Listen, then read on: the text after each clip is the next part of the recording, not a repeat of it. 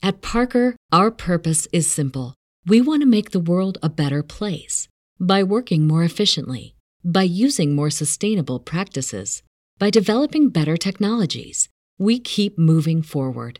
With each new idea, innovation, and partnership, we're one step closer to fulfilling our purpose every single day. To find out more, visit parker.com slash purpose. Parker, engineering your success. You're listening to the Zinger Nation Power Hour, where we give you the rundown on the hottest trades and stock ideas. For the best experience and most up-to-date information, tune in live on the Benzinga YouTube channel, weekdays at noon. Thanks, and enjoy the show. Let's get ready to rumble! Zinger Nation, jam-packed show today. Peloton up five percent. What's up, disciplined investor? We got Benzinga C E O Jason Raznick here with us. The man, the myth, the legend, Tom Nas. Peter Schiff on the Power Hour with us live today. Interesting, different, unique, innovative companies. Mia, you are live with us on the Power Hour. What's up? Thank you so much for inviting me on. Jessica Billingley, that is the C E O of Akerna. The best trade idea resource out there. Yo, what's up, everybody? Happy Monday. Monday, Monday, we are back at it. You you see behind us, look at this. We, we've got the nice Detroit background here. So, so you know, we're up and cruising. I see everybody coming in. What's up, guys? Drop a hello in the chat. Drop a like on the video. And, of course, share the video. That is the ask that I always make. Uh, and I was told today that we have a very special video. Uh, Producer Rohan, you want to roll that video to get us going? And then I'm going to give us the agenda and the first stock ideas of the day. All right, ladies and gentlemen, today's episode, we are sponsored by Status Money.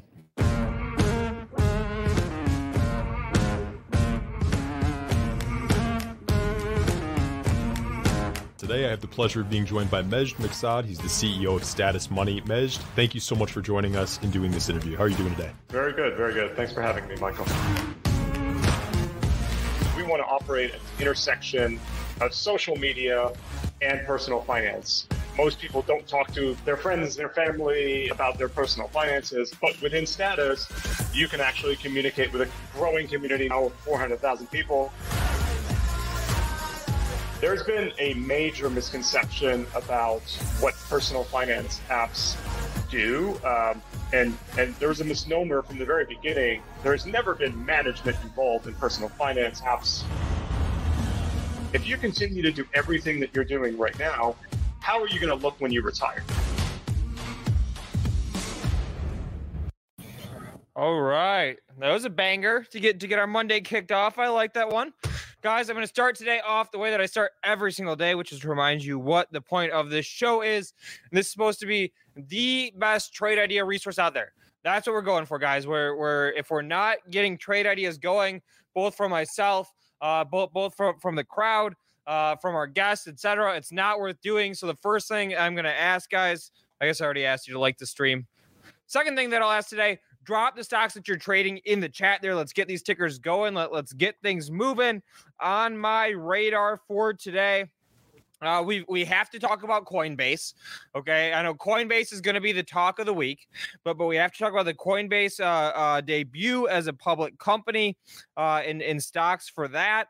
Uh, so, so I've got one new stock that I just got into and I'm going to pitch as related to Coinbase. Um, I also have a short idea to pitch. Uh, I've got two trade updates on swing trades we put on last week, tickers E B S and T R M B. And then I've got Apple and C C I V that are on the radar as well that we'll talk about today. Um, So it's a, a good amount of stuff to get through. We, we also are, are going to have three guests, three guests joining the Power Hour today, uh, ki- kicking us off at twelve thirty today. We, we are going to be talking trader psychology uh, and, and just, just some of the mindset that goes into being a successful trader. Uh, at one o'clock, uh, we're going to C E O of a public company that's involved in N F Ts on the show. We've really been cornering this N F T space. Uh, so, so, so we've got another one coming up at one o'clock. And then Jesse Felder joining us at one thirty today. And I see you guys' tickers there flying into the chat. I dig it. I like it. Um, somebody saying Rocket is moving off of lows. Okay, that's good for me. I need that one. Um, But all right, let, let's just kick it off. Let's just jump straight into it and, and, and get the first idea of the show going. So so we we have a big event this year. We we have, we have the biggest, what I expect to be the, the biggest public debut of a stock uh, that will happen in twenty twenty-one on Wednesday. Coinbase, ticker C O I N, will be going public. Uh, it, it's going to be at least a hundred billion dollar valuation. Let me, let me take you guys through some of these numbers out of Coinbase. They, they were absolutely monstrous. So, so in Q one, Coinbase put up one point eight billion dollars of revenue and generated eight hundred million dollars of net income off of that revenue. Okay.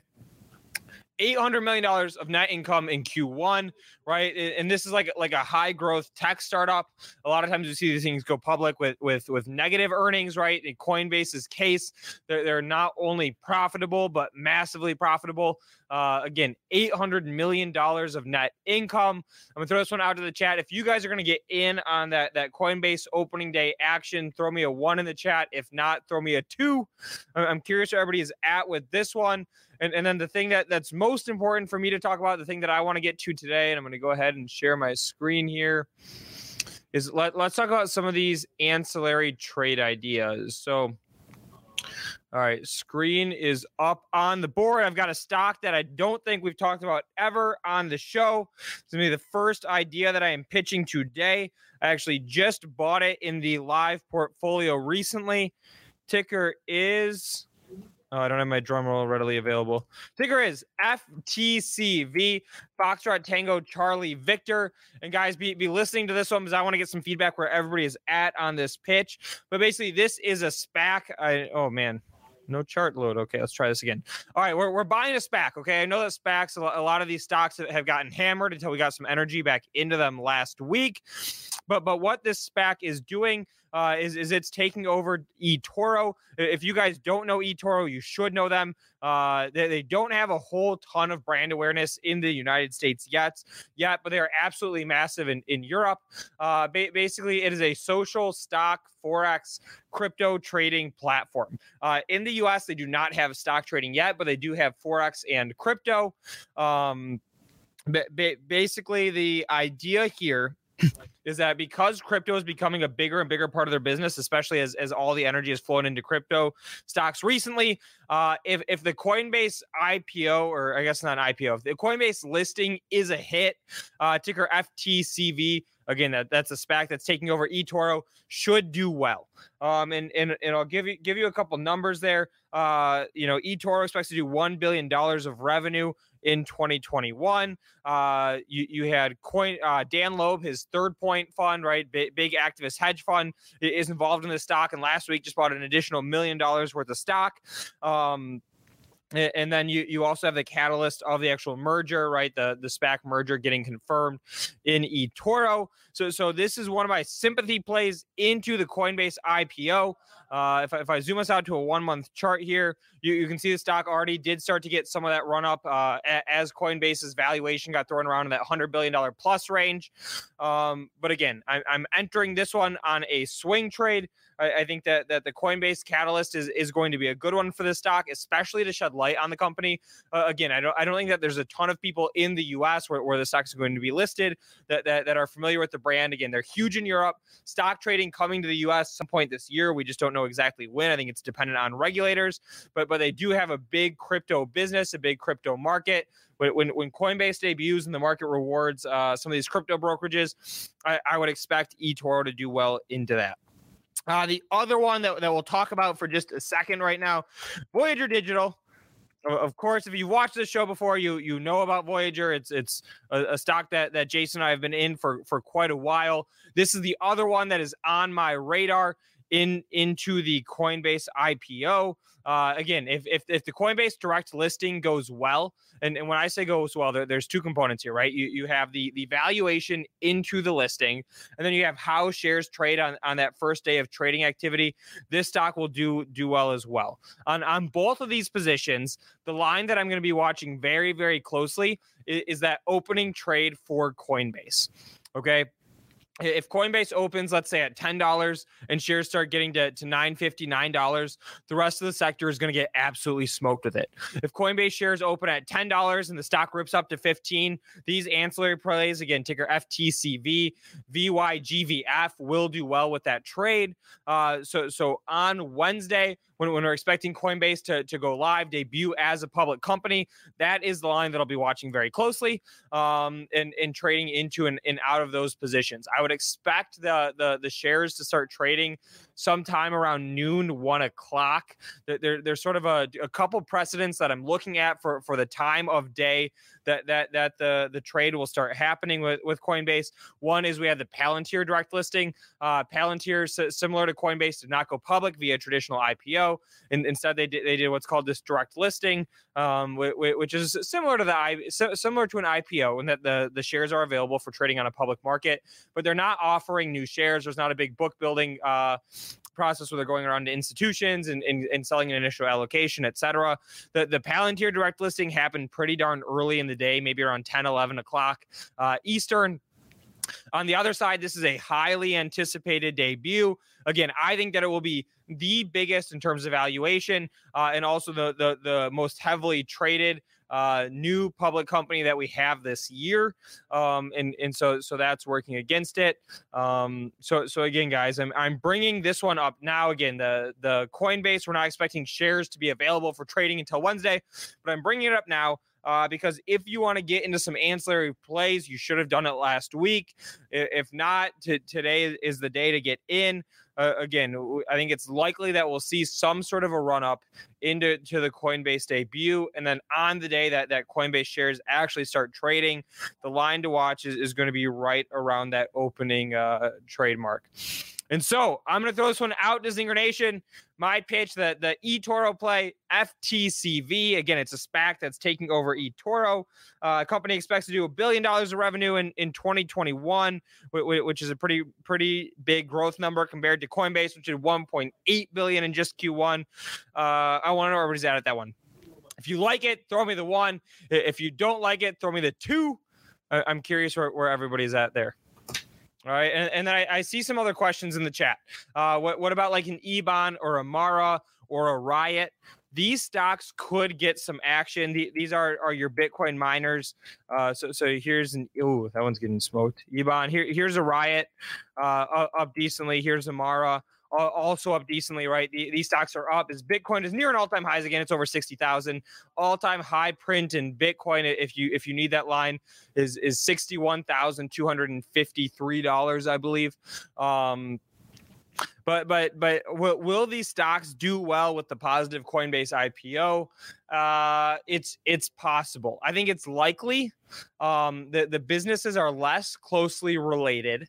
Uh, if the, the Coinbase I P O could be big enough to actually move the price of Bitcoin either positively or negatively, uh, because you you you could see, I mean, Bitcoin's up three percent from, from the close of, of stock trading on last Friday, right? So, so you could actually see some energy going into Bitcoin in, into this I P O.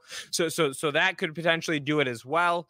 Um, So so maybe, but but I actually prefer getting these businesses that are a little bit closer, and, and that's why I'm doing it with, with F T C V and Voyager Digital. And I promise you guys now, we, we will not talk about uh, Coinbase any further until Wednesday. I know it's going to be all over your newsfeed. It's going to be all over T V. It's going to be all over your chat rooms. Uh, so so we will not talk about Coinbase any further until Wednesday. The reason why I think it's important to bring it up today is because, again, if you want to get into these ancillary trades, you should have gotten into them last week. If you, if you didn't, then then today's pretty much the last chance. Uh, and then we'll we'll be rocking and rolling from there. I don't really know why that was relevant, but I threw it in there. Um, and, and I see a lot of ones. All right, so so you you guys are behind me on the eToro trade. First idea of the day, putting it in the bag. Um... Let's see. Let's get some good sound effects. We, I'm still working through this this whole air horn. Um, let's see what we have here. On target. All right, staying on target. So, all right, guys, I, I promised you that, that I would have four trades to talk through today. There is the first one down off the board. Um, but before we get to the next one, before we get to the next one, let, let's talk about Uber for a second here. Um, I'm, I'm going to go ahead and pull out a chart of Uber. And, and before we talk about Uber, I'm going to make the same ask that I made at the top of the show. I see more people streaming in, guys. We, we have four hundred, over four hundred people watching this stream. We only have forty-nine likes on it. Come on, let, let, let's get the like count up. Let's share the stream. Let's get the ideas flowing. I said I'm dropping four trade ideas today. These are four new ideas that stocks that are, that are not already in the portfolio. Uh, the first one, I, j- I just did the full pitch on ticker F T C V. I have a short idea to bring to you. And, and then I already called out a couple other tickers. I'm going to give some thoughts on Apple and some thoughts on ticker C C I V. So again, guys, like the stream. Share it with your friends. Get get get the uh, uh, you know the, the trade ideas, the tickers you're looking at in the chat, and we will keep it going. Um, and and let's do this. I'll pull one out of that chat ticker E B O N. eBang. I, I see somebody keeps asking about this one. I mean, it's down another nine percent today. This is a one month chart that we are looking at. This thing is ugly, technically from a chart level. Uh, my understanding is that they are a crypto Bitcoin miner. Is there news today? There's no news. Uh, okay, this could be interesting. Next week or something. All right. Okay, so so so so so this is probably good for for eBank. So so if you are in this stock, again, ticker E B O N, Echo Bravo Oscar November. Uh, you see that the stock got hit last week by by a, a report by Hindenburg. It's basically a bearish report on the stock. Um, The company came out and they said that they are planning on responding to that Hindenburg report early this week. It looks like the company response is not out yet. Um, I'm, I'm guessing that that you know th- this this red candle here maybe is a result of of the Hindenburg report. Typically, when when when companies put out their rebuttals to these, right? So if, let's say Hindenburg come out came out and said this is a bullshit company, they, they don't have real revenues, whatever it is. Um, the the company will come out and defend themselves, and they'll say, hey, th- this report is misguided, it's off base for these reasons, um, yada yada yada. Uh, and typically when the companies come out and publish their contradiction to that short report, the, the stocks get, get some sort of positive price action. Um, d- does it always last? No, I think a lot of times actually it doesn't last and it gets faded. Uh, but but if you're looking for a reason to swing trade the stock or or hold on to it, that, that could be one catalyst. The, the fact that the company needs several days to respond doesn't seem like a great long-term sign to me. But again, my expectation would be that, that when they come out, they, they issue that rebuttal, will at least get some sort of a pop on the stock. Um, but I mean, who knows when the bleeding will stop? Well, there we go. I, I'm not touching this thing. Um, it, it's just a little bit too too red for me to want to get into. Uh, but but if you're in it, you're giving it a go. There, there there's a, a silver lining of hope and good luck. And I see Mister Raznick on the stream with us. What is up, sir? I, I don't hear you. If you guys in the chat hear Jason, drop him the one. It, it could be a Luke problem. I haven't had anybody else talk yet, so it could be a Luke headphone problem. But no. How about now, Luke? Okay, yeah, it's that red box. You got to hit the button on. You know, you got to hit the button. That that's the thing. So, um, do we have any new like graphics? I got to get on Michael Feehan to give us some new graphics here. We got our. You know, clean tech. Do you see our clean tech event that we have coming up? I saw that twenty-second of April. Did you see the video that I made last night for it? That one? This.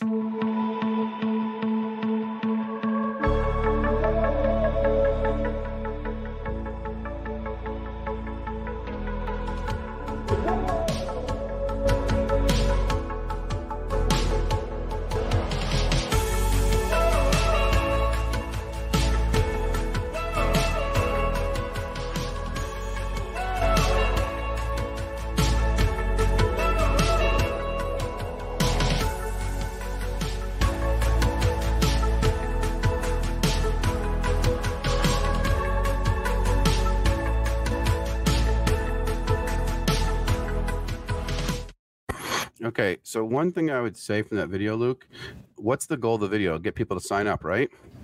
Yes, I, I would expect so. So I see the link at the end, but what if someone is in a rush? I think the link should be in the bottom right corner throughout the whole video.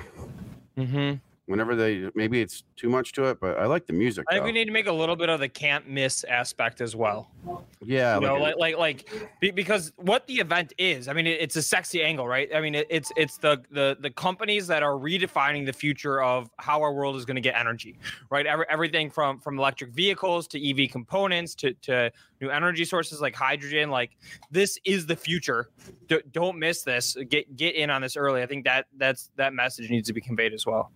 Yeah, yeah, totally. There was a yeah. copy issue too, so it's close. It's close. It was a copy issue. Yep.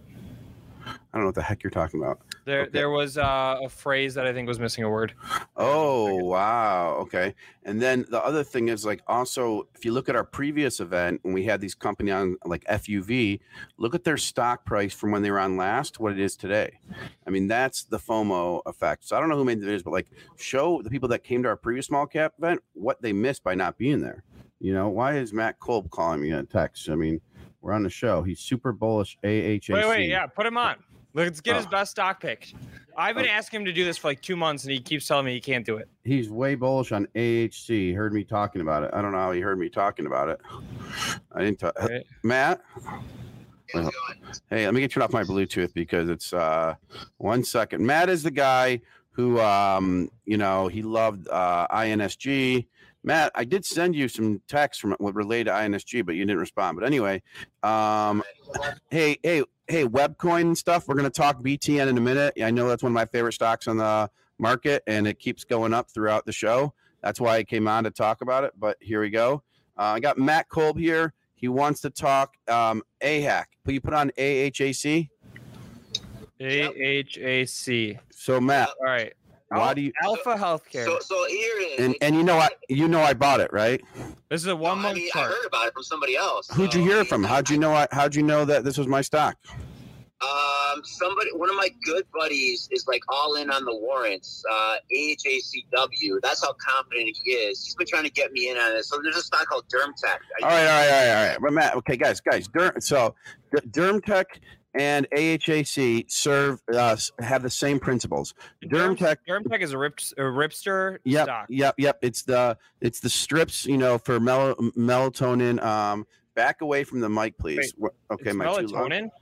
Mel um for cancer no, cells. For, yeah, there we go. Okay. Yeah, uh, myeloma. You oh, know. Yeah, multiple so, myeloma. Yeah, so so the same principles behind A H A C are the ones uh, DermTech, and you could have bought DermTech like at four dollars, and it's at what's DermTech at now, Luke? DermTech in the fifties. D M T K forty-six dollars in the fi- in the fifties. It hit eighty-five though. It hit eighty-five. So my so my buddy who was trying to get me a DermTech, it's my biggest regret. I didn't buy it. It went from ten to eighty-five. He got very wealthy off of it. He goes, this one's going to be bigger than. than DermTech. It's been, been the same sponsors, and it's a SPAC, so you have limited downside. They have data on four twenty. Jason, do you know they have big data coming out on four twenty? I do not know that. It's from five years worth of data. Is that in our so, catalyst calendar, so, Luke? Yeah, so the, yeah, so on, on April twentieth, good check. They have five years worth of data, right? So if the data's bad, right, you can, it'll probably bottom out at nine eighty. But if the data's good, that's that's the catalyst to bring it twenty, thirty, forty, whatever. I I, I don't know. It depends on how good the, you know, I'm not a biotech person. So so for me to get involved, I have to like the story and I have to trust the person involved. And, uh, you know, so I'm just starting to do my research. I'll send you over a report from uh, from Lake Street later on. But, uh, I mean, for me, the, the risk reward when something – Uh, you have about ten percent downside to about, you know, hundreds of percent upside. If that is really, really good, then you, you got to play it. Got it. Luke, I am on your F D A counter. I don't see the A H A C. I don't see it either. And you know you could do it. You know you could filter by tickers in the top right corner, bottom right, yep. You know. Okay. Um, I don't see it. So all right, all right, we have we hey Cole. Wait, what show am I on right now?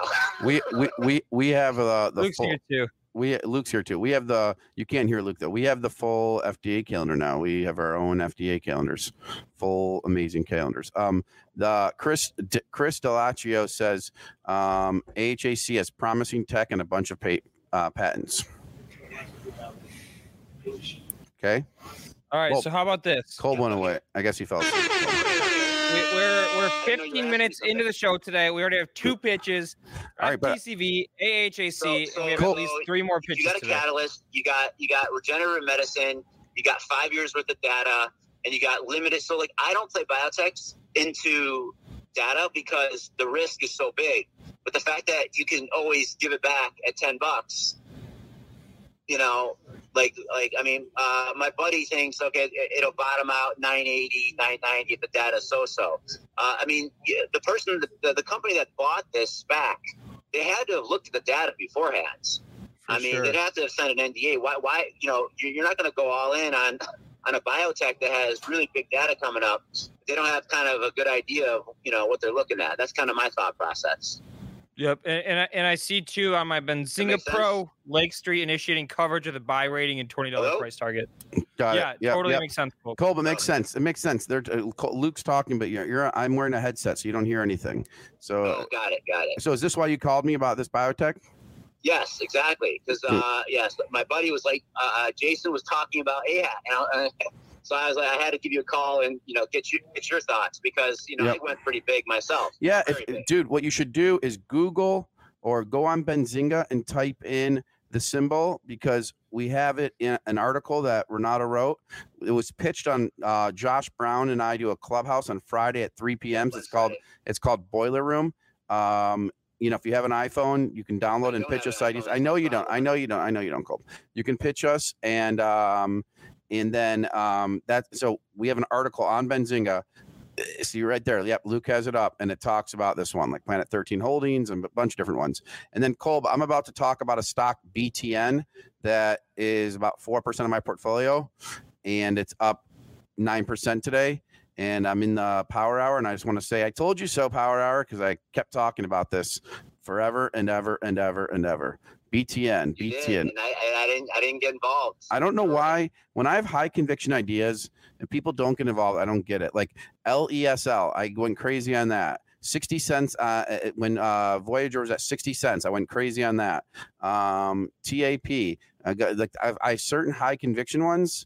Funko, F N K O, it's up twenty-five percent. Voyager was just massive. I know, I know, but people, I don't know. And then I have some that are not as high conviction, and then those are the ones that are riskier, but I mean, I whatever. So anyway, all right, now I got to go do this trade and talk about it. I guess who's not here. Oh, we have a guest coming on, I see too. Uh, wait, my win, my WIND stock is down, though. I'm still down four percent on WIND. Wow, I should buy more because Vegas was packed this weekend. I'm buying more WIND right now. I was in Vegas uh, three weekends ago uh, for March Madness, and I couldn't even move. I was shocked at how busy it was. All right, check this out. Yeah. Uber and today. The room rate was insane. I mean, we were paying four hundred bucks a night.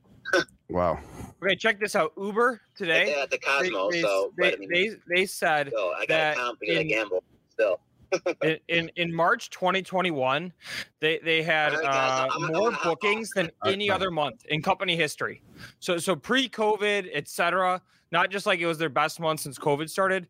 They, they said they had more bookings in March than any other month in Uber history. And after the, like like like Europe is totally locked down right now. Okay, so demand is popping. No, that that's that's a. Uh, Obviously, a nice bulge thing. Okay, so Luke, before we bring on Mike, can we do B T N real quick?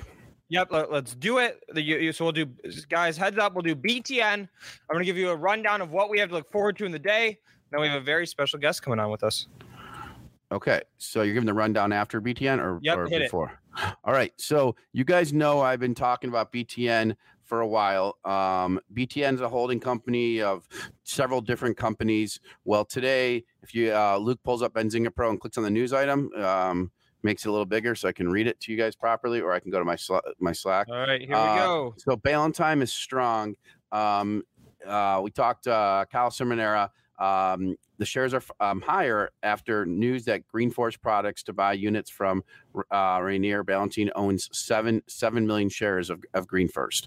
Um, so seven million shares of GreenFirst, which is uh, a reason for this big bullish move. Okay, the other one that is also up today, and I own both, so just want you to know where my bias is. I'm not like trying to talk my own book, but just so you guys know where I'm at.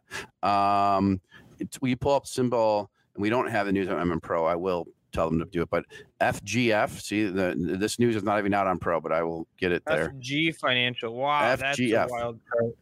Why is it a wild card? What's up with you? Look, look at the chart. Check it out. Can you see my screen? Uh, I'm oh, looking wow. at one month. You see the stock went from four seventy-five to ten to five sixty-seven.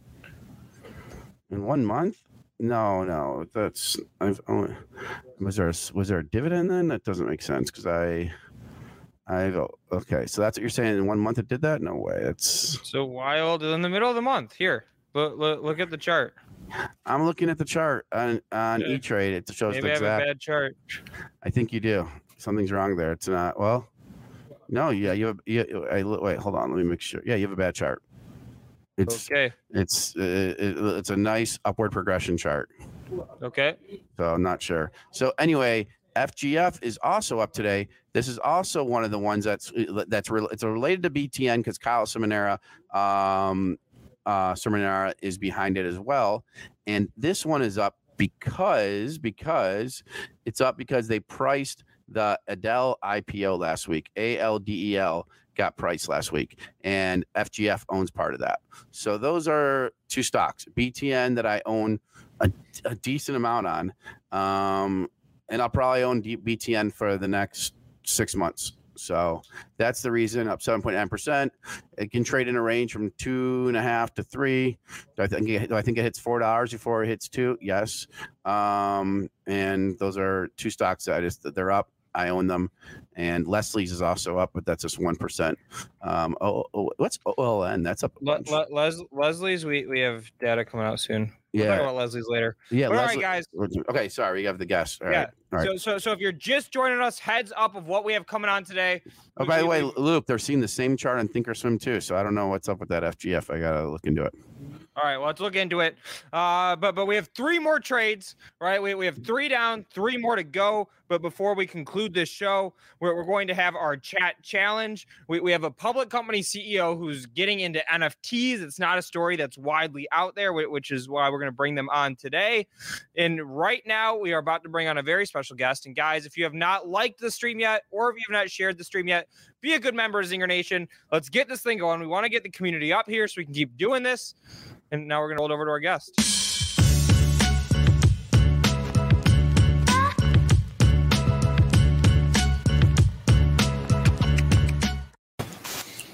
Mike, what's up, man? How you doing? Amazing, man. How are you? Thanks so much for having me. Absolutely. Thank you for coming on, joining the Power Hour. Uh, uh, anything especially exciting in your life today? I don't know. It's it's Monday. Week's just getting rolling.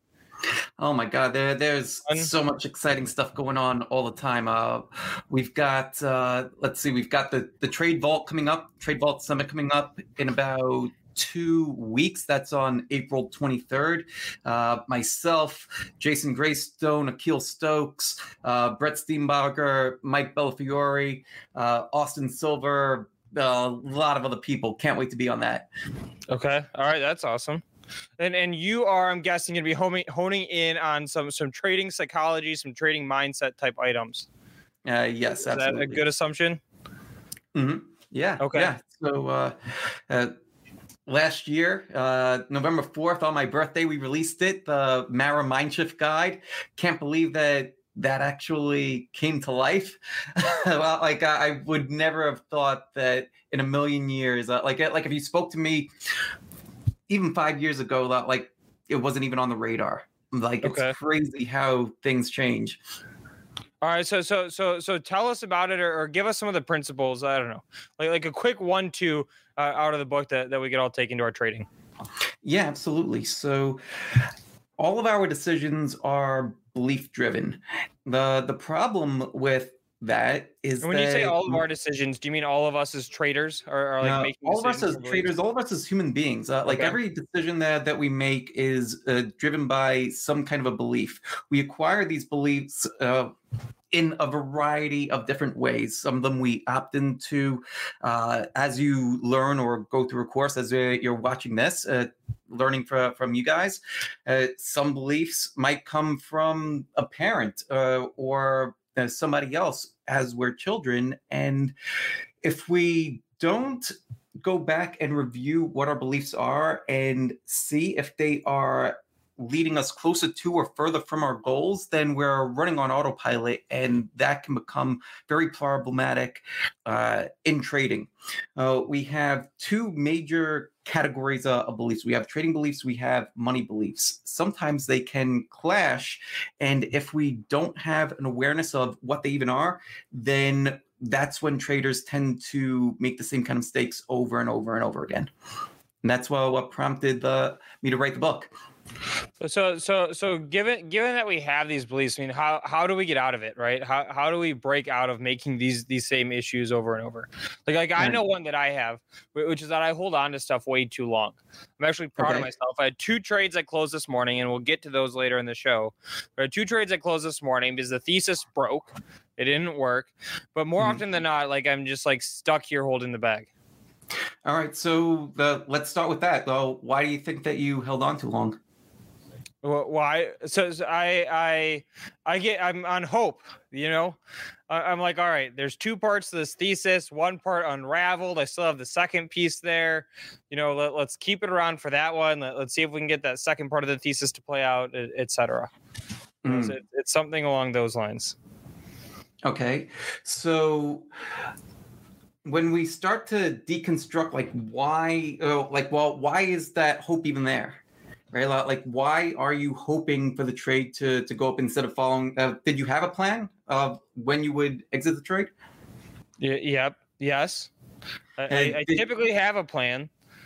I'm just okay. not disciplined on it. Mm. Okay. So why do you think that is? Uh, I, oh God, I don't know. Uh, it's like, goes back to the hope idea. You know what I mean? Like I'm mm. like, all right, thesis is blown. There's this other thing that might be going on for it. Is that thing going to hold out for us or what? So the, this is the kind of thing that, that like, the, you're not alone. And uh, and thank you for sharing that. Yeah. Like sure. there, there's, a, there's a lot that tends to go through our heads uh, when we're trading it. And it's things uh, like, just like, well, what you said. Um, part of it is uh, like, having some kind of a thesis, we put our money in, uh, then the trade starts to work. If it stops working and we are not focused on simply executing a plan, then there could be a lot of different things running through our head. It could be like, oh, well, there's, could be fill in the blank of any number of reasons why a trade might start to move this way or that. Damn, that's a big drink. Nice. You got to stay hydrated, man. Yeah, absolutely. Jeez, that, when that, you do the second like edition of the book, right we're gonna we're gonna do a chapter on hydration. Okay, I'll, I'll, I'll co-author it with you. Oh my God, um, but but yeah, seriously, the the main idea then is to figure out why why are we hoping? What other things are coming into our field of consciousness to distract us from what the original plan was? The the original plan would have been simple, right? Like, the original plan is if price moves up to X, then we sell. Mm-hmm. If price doesn't and starts to move o- roll over, then we would have a plan for that too. Or was there a plan? I, I don't want to assume. But yeah, I mean, there, there's typically a plan like that. And again, it, it like, I don't know, it, it falls through. Like, like maybe so, it's like as simple as I just need to put stops in, right? That could be it too. Like right away. As soon as I put it in, boom, the stop is on. I always say the stop, like, all right, I'm going to stop out of this thing at seventy-eight fifty. Uh, and then I see it tick to seventy-eight forty. And I'm like, yeah, it's not that far off the stop. Let's let it ride a little longer. And then all of a sudden we're at seventy-seven. I'm like, all right, just got to mm. close this thing.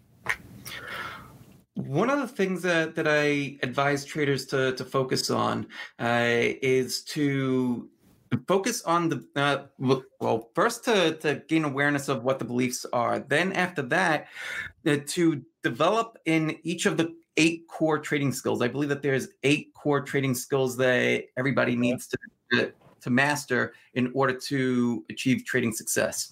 Uh, those eight core trading skills are as follows. Uh, number one is trade analysis. Most people know about that one, and that's kind of where it starts and ends for, for most people, but there's a lot more than that. There's trade management, there's portfolio management, uh, how much risk are you going to take in the portfolio? There's position sizing, there's back testing, journaling. There is, um, oh, oh my God, I, I can't believe that I'm like. Uh... All right, you're almost there.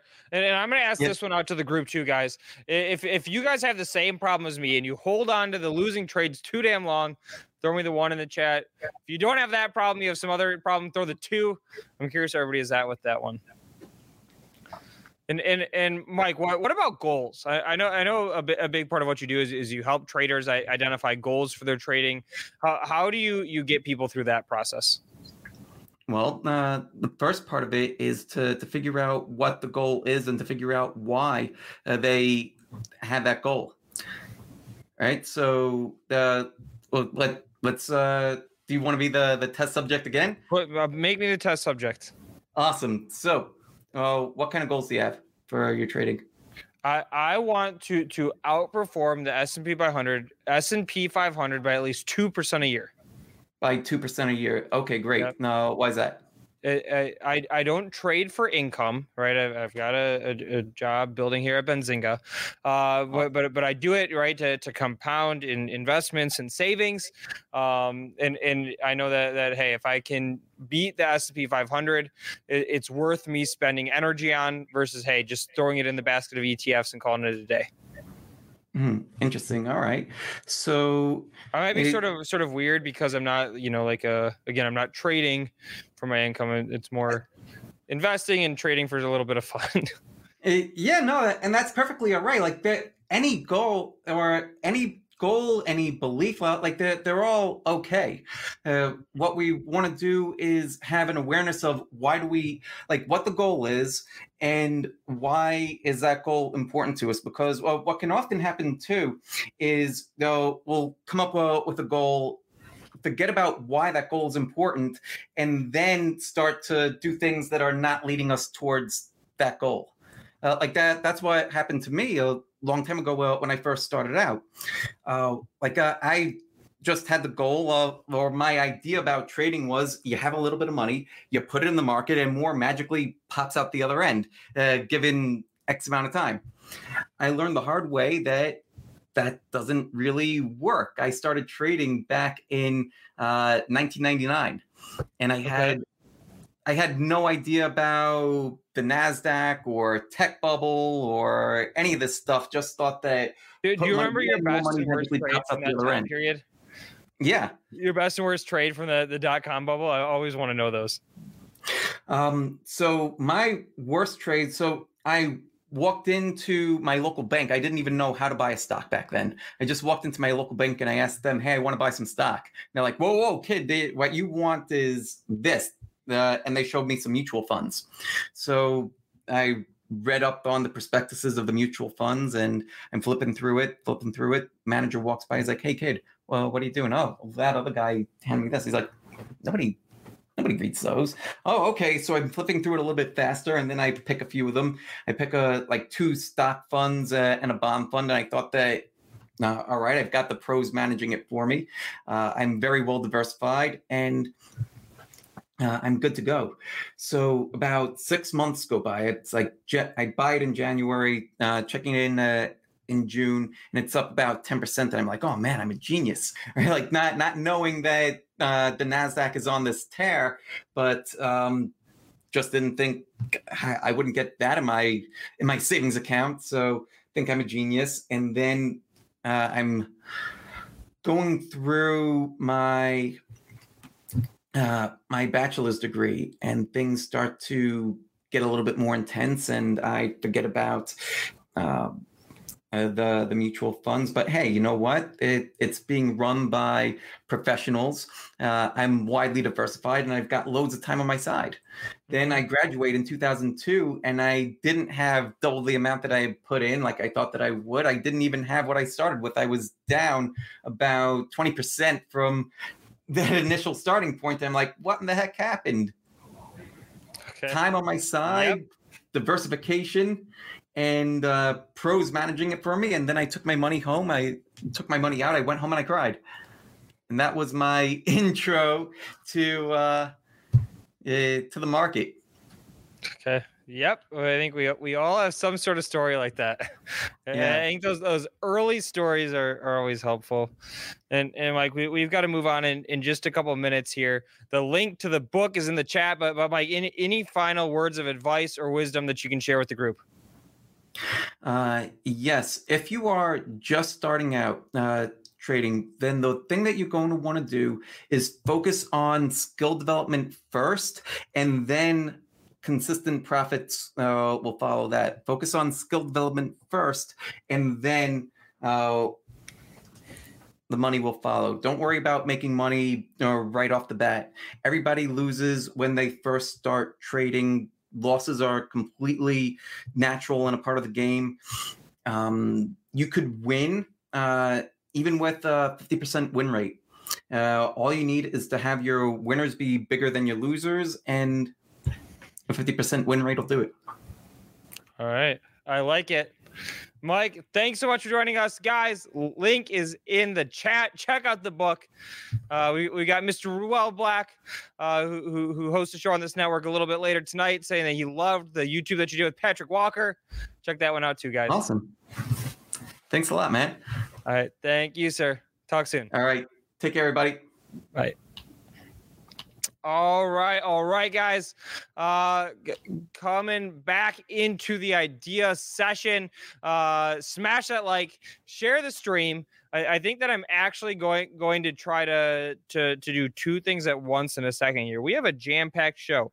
I, I promised you guys three more stocks, three more ideas that I would talk about. We already have three on the board. So so so let's keep it clipping. I'm going to talk through not the ideas yet, uh, but but I'm going to go ahead and I'm going to get to two trades from last week that I closed out, one for a winner, one for a loser. So so let's throw those up onto the board, uh, to talk about why we chose to close those trades, what, what went right, what went wrong. Um, and at the same time, I'm going to throw out the chat challenge. Can, can you can you roll the video for me, Producer Rohan, while I get the sheet shut set up? Zinger Nation is going head to head to head to head to head every single week. What is the best performing stock of the week going to be? Boom. All right. There it is, guys. Uh, link is going into the chat now. You have it. Spamming it in there. If, if you are new to this show, it, it is time for our chat challenge. Uh, this is where Zinger Nation, we're, we're trying to figure out who's the best stock picker in the group, competing for some awesome Benzinga prizes. Not only do you get bragging rights to the rest of our YouTube community here, uh, but but you get what? Uh, let's do this. Benzinga track jacket this week. Boom. Executive decision. That is the prize. Check it out. I, I have this the sheet pulled up on my screen. If I go ahead and I share that. There, there we go. All right. Hop in here. Very simple. Name goes in column A. Stock goes in column B. All right. Do not write over somebody else's name. This is an open sheet. You don't have to go write bad words everywhere. That happens sometimes. Okay. Uh, and then check this out. I'm also going to do a quick little Google Finance lesson. Da, da, da, da. All righty. This may be small, but I'm going to give it a go. Uh, in Google Sheets, there are some very cool tools that you can use to retrieve stock market information. Uh, I'm going to go ahead and I'm going to show you the uh, a super simple one, which which is to find the price of a stock. So so so check this out. Follow along. I'm going to hit the equal sign. Then I'm going to type Google Finance. I'm going to hit open parenthesis.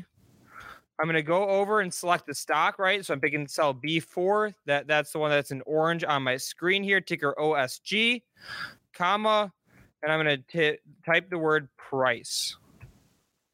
And with that, check this out. Boom. It returns the price of this ticker O S G right here. And then we can go ahead. We can take this formula. We can copy it up. And we can also copy it down through the end of the whole sheet. And then as you all type in, oh my God, somebody hard coded over mine. Google Finance. That was very rude. Uh, price. All right, there we go. And as the tickers get populated, the, the prices will populate as well. And if you're ever wondering how do I have the price of everybody's stock here on the day, that, that's how I do it. No warrants. I see somebody trying to sneak a warrant in there. Okay. You no no no dollar signs. Just put in the, the ticker. And there we go. Now, now we've got a nice little Google Finance lesson, guys. We will leave this sheet open for the next forty-five seconds or so. Uh, preview of what is to come. Uh, I'm about to show you guys two trades that I closed that, that were put on during the show last week. Talk about those trades. Uh, I've got three more ideas that I want to talk through. I'll, I'll give the sneak peek. One of them is C C I V. I'll, I'll, we'll, we'll share some thoughts there. Um, and, and then we, we've got another guest coming up. C E O. Public company involved in N F Ts. Very interesting.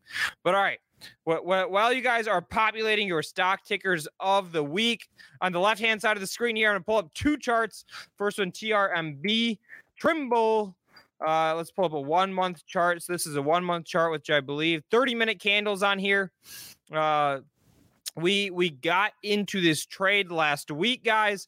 Uh, our average price was somewhere seventy-seven-ish dollars per share. Uh, we, we saw the stock running up into some of this previous uh, uh, resistance that it had. Uh, so so so that was what we had on the chart side of things. On the story side of things, we saw the stock had been rejected at the same level over and over and over and over and over and over again. Uh, but then it was the added as the number one position in Cathie Wood's ArkX Space E T F. So, so that was sort of the, the thesis was, okay, hey, the chart keeps running up into this level. Now it finally has news. It's in this Cathie Wood E T F. It, it's going to become a little bit more, a little bit higher profile.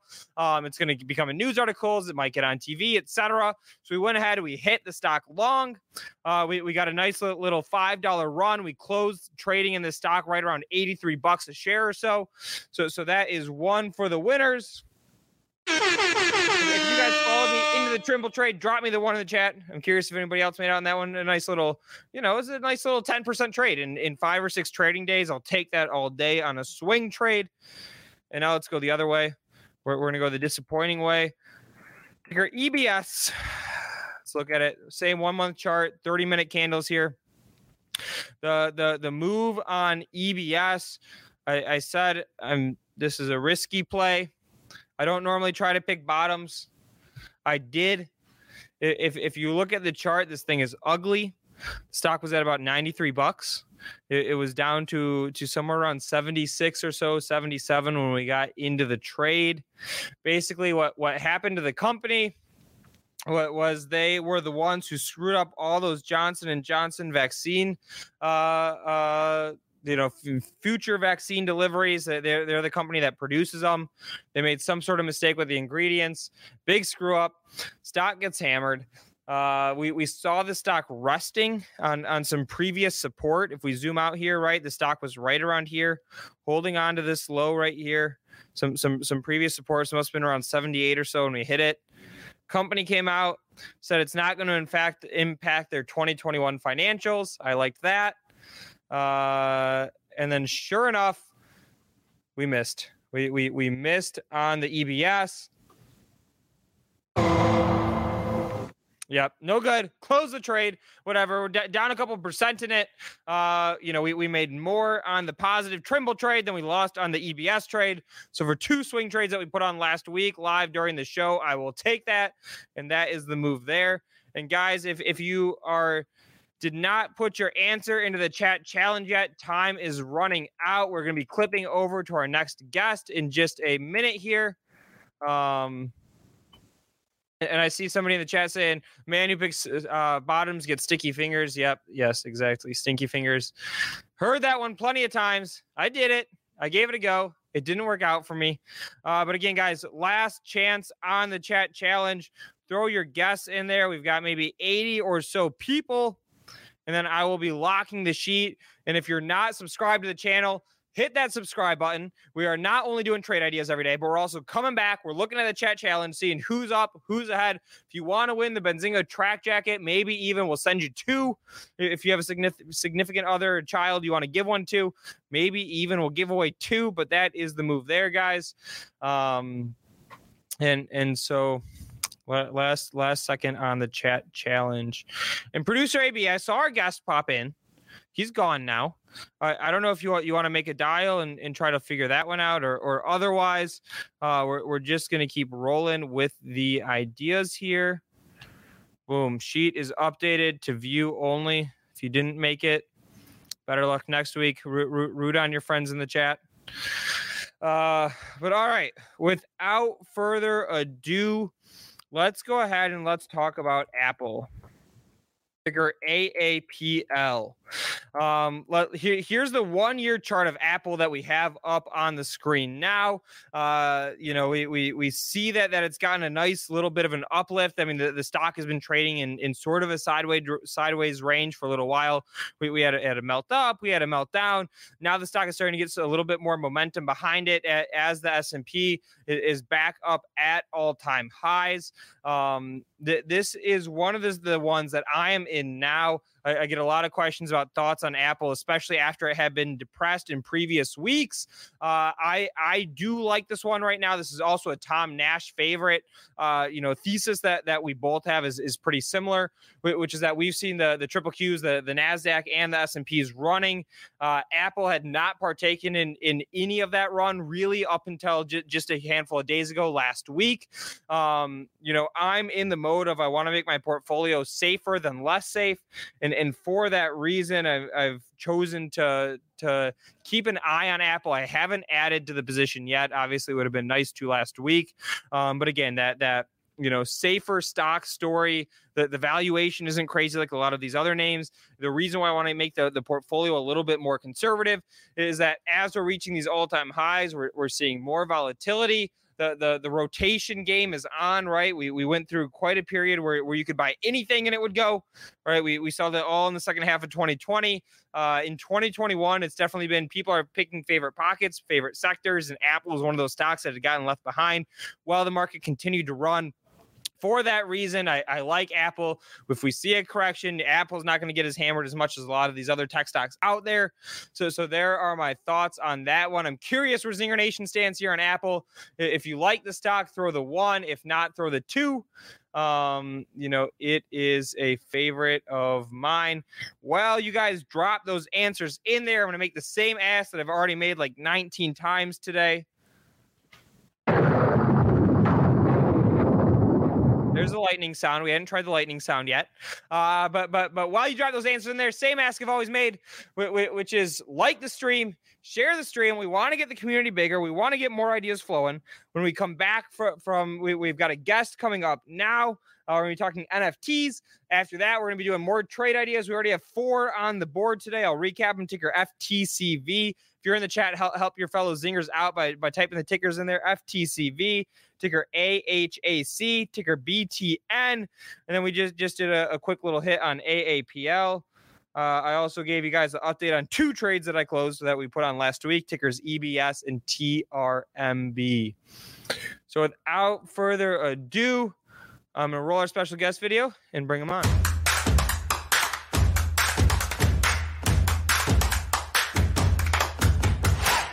Sure. Oh, there we go. We're loading. Uh-oh.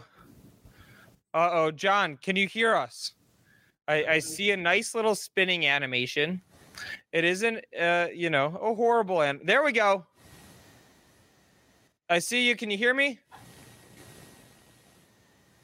Okay, we got we got the one second finger. That's fine. We don't hear you yet, John.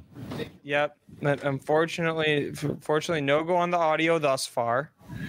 All right. Well, while I, I can troubleshoot shoot you with you, John. Uh, in the meanwhile, why don't we play your little ArkNet explainer video? It's just a couple minutes to get you guys an idea for this guest. All right, you, you have it up, producer Rohan. ArkNet is the next generation of social media and digital networks using the same augmented reality technology that made Pokemon Go viral. Visit my ark net dot io. ArkNet users can create and visit interactive augmented reality ARCs all around the world. Just wait until you see the possibilities. These augmented reality arcs are floating pictures and text visible in the physical world around you using the ArkNet app's A R viewer. By tapping the arc visible on your screen, this opens up that arc's page, which can contain everything from a social media profile to pictures, videos, links, coupons, items for sale, educational information, messaging, and more. Downloading ArkNet creates a smartphone device arc floating over you, which contains your social media profile and items of your choosing. Follow other arcs or grow your own following. Imagine being at an ArkNet-equipped zoo, which has an arc at each animal exhibit. These arcs can contain additional educational pictures and videos by zookeepers specific to the animals in front of you, including their names, age, and where they came from. Create or visit an arc over the gravestone of a loved one who has passed away. Friends and family from all over the world can forever celebrate their memory by visiting and uploading pictures, videos, and memories to that arc. Visit an ArkNet-equipped shopping mall where every store can have an arc outside their shop, containing reviews, coupons, pictures, links, now hiring, and more. Arcs placed at your home or business mailbox where neighbors can exchange messages and local municipalities could send notices and alerts to every resident in seconds for little cost. ArkNet users can visit or create arcs outside or inside homes for sale, apartments for rent, parks, municipal buildings, billboard advertisements, networking events, attractions, and so much more. ArkNet users own all the arcs that they create with verifiable ownership using blockchain technology. ArkNet users will have the ability to buy and sell their arcs as well as monetize them using our K L K crypto tokens. ArkNet, the next generation of social media and digital networks. A Tadachrome innovation of publicly traded ticker symbol T T C M. my ark net dot i o. All right, so so there's the video. And and Doctor John, can we hear? Uh-oh. Producer Rohan, I don't have sound. Okay, he's on it. In the, oh, wait. All right, wait. How how about now? Can we give it a go? Uh, can you hear me? There we go. All right, I I got the head, the thumbs up from producer Rohan. When he gives me the thumbs up, he doesn't lead me astray. So we hear you loud and clear. How are you doing today? Well, I'm doing just fine. Watching you guys work is a lot of fun. So uh, do good. I'll try to entertain you with uh, some of the most advanced stuff I know happening on planet Earth in our shop. So glad to be here. Awesome. And, and and so so we saw the video, we, we got an idea, an overview as, as to what the company does. You know, so something that, that was interesting to me, uh, and, and something that, that I see our, our chatters talking about are, are the patent side of things, and specifically patents related to N F Ts. Can, can you talk to us about that? Well, sure. I sure can.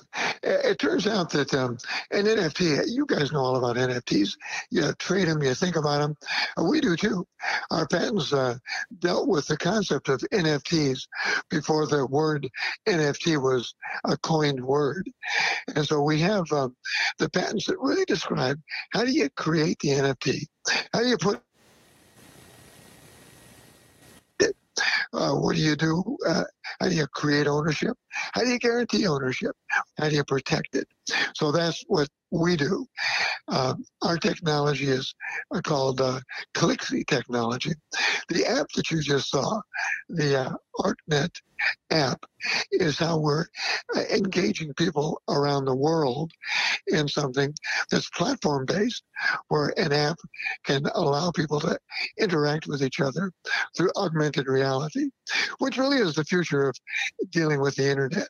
It won't be long before screens vanish and augmented reality replaces them.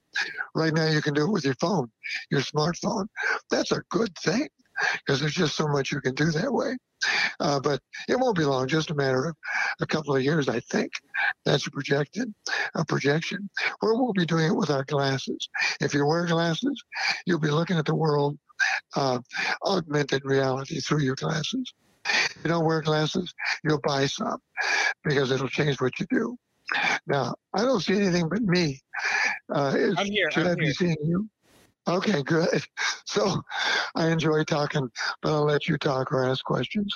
Yeah. So, so, so, so when you're saying that the next couple of years, right, is, is that you're, you're talking about the augmented reality there, or, or are you talking about the, the N F T patent side of things, getting some, some traction there, or, or what specifically? Oh, no, is it it's aug- augmented reality, uh, okay. where augmented reality lifts off the screen completely and becomes augmented in your environment around you.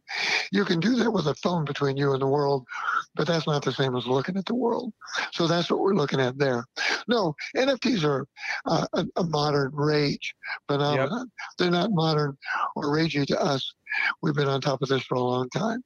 Uh, we called it trusted imagery, trusted technology, uh, trusted files and folders.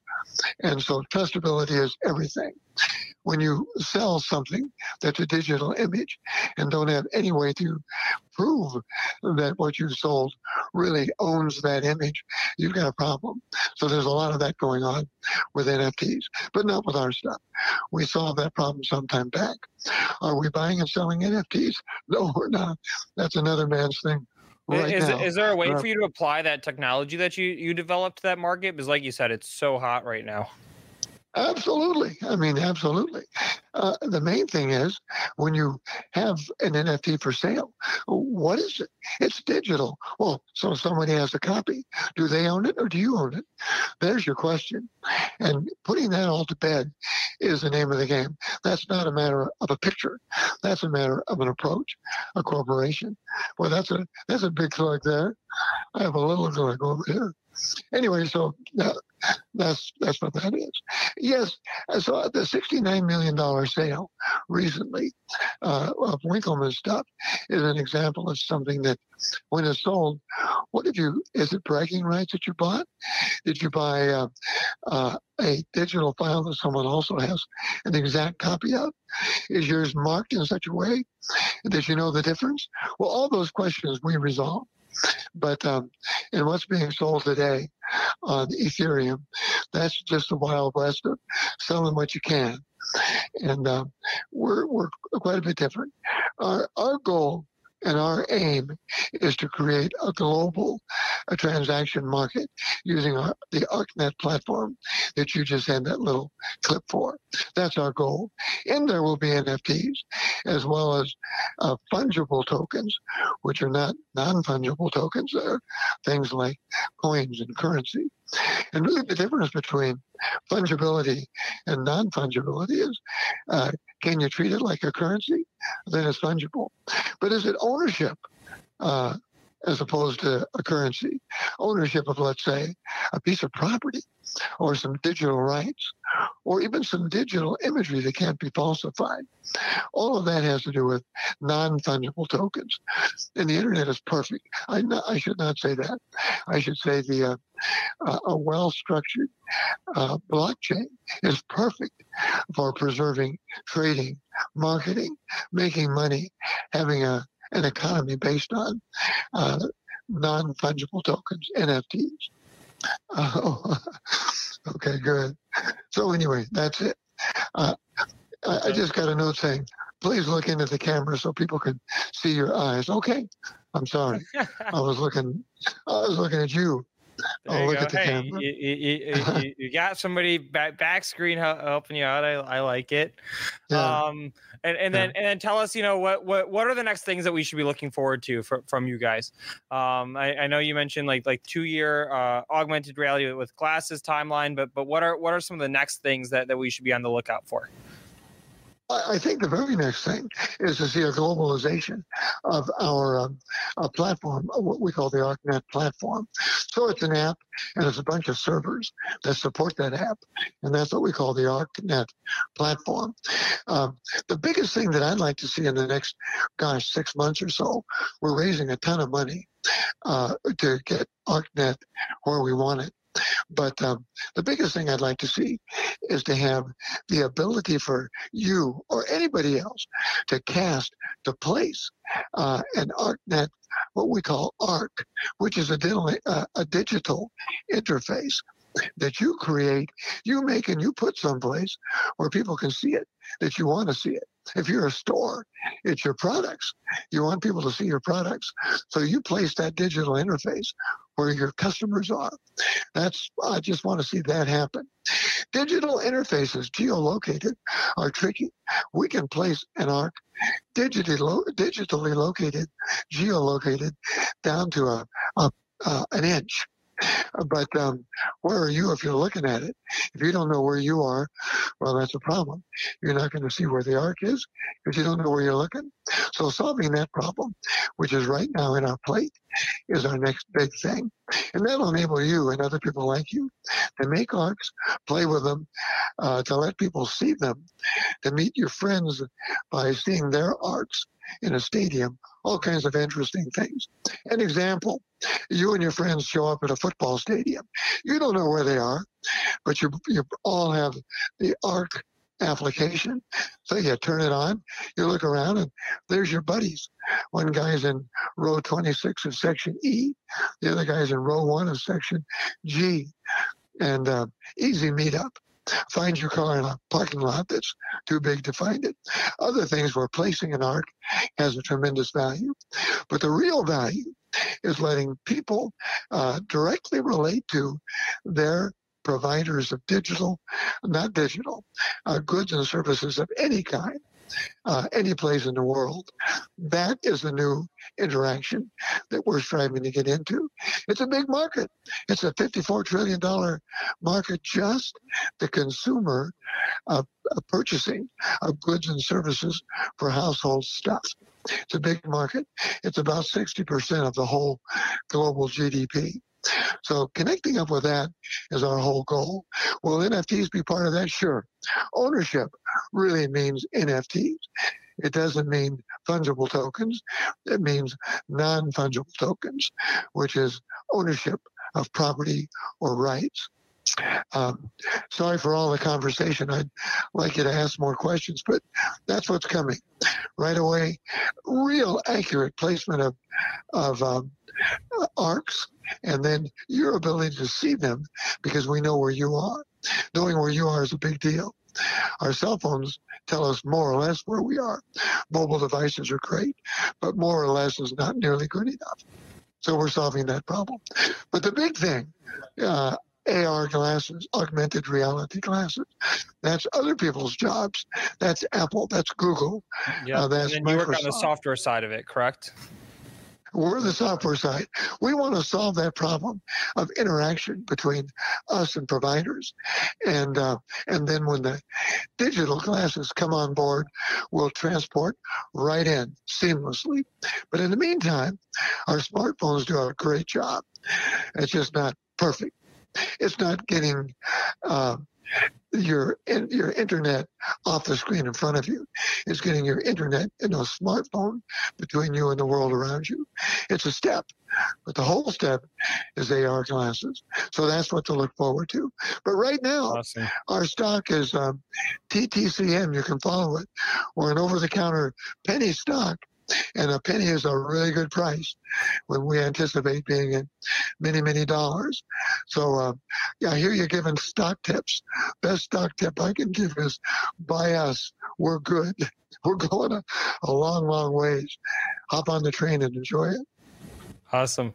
Well, John, I appreciate you taking time out of your day to join us today. You sort of gave us a, a look, a preview into the future of the world. So so thank you so much for, for coming and hanging out. And we definitely have some fans of the company in the chat. Well, great. Hi, fans. There you go. Awesome. All right, John, th- th- thanks a lot. And, and keep us posted with updates. I N R. You bet. You bet. Pleasure. All right. All right, guys. There was an interesting one. I bet that's one that, that not a ton of folks are, are aware of. Um, the, the augmented reality thing, de- definitely interesting. Um, we really haven't talked about augmented reality a, a ton on this show either. Um, so so we'll we'll have to, to check it out. Uh, I see some people in the chat. One of them's asking about the, the chat challenge. Yes, it's view only. If you did not get your answer in there yet, I'm sorry. It's view only. Maybe if you drop it in the chat, we'll, we'll be able to work it in there for you. But a little bit of a preview of what is to come today. If you're just joining us, Mister Raznick is back on the show.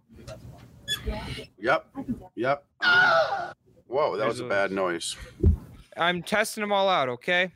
I still have a lot of new ones. Let's try this one. All right, I'm going to play that, that one whenever you come in. Boom. That one, that one's Intruder bad. Alert. You, you like, oh, Intruder Alert that you're calling me? That, that's what it's called. That's not nice, if you ask me. Yeah. You want to be mean? So, yeah. so, sometimes it I mean, makes me that, feel better by putting others down. I'm trying to I'm trying to hijack your soundboard right now, but I forgot the app that I have for it, and I was going to mess you up right now, but I can't freaking find it. Oh my God, why can't I find it? All right, forget it. I won't do it. It's a waste of my time to look for it when I don't know where it is. That's yep. the bottom line. All right, so I feel like it's like a a little bit of a calm day in the market, a little, maybe on the boring side a little bit. Yeah, I mean, let's see. We, we have spies up zero point zero six percent. Not much action. Yeah, and, and, and what I, I mean, you can go, Luke, but I do have to say, we may say boring, but Tesla over seven hundred. Woo! And and, and I, I, so I take heard that, a rumor. Take that, Joel Conan.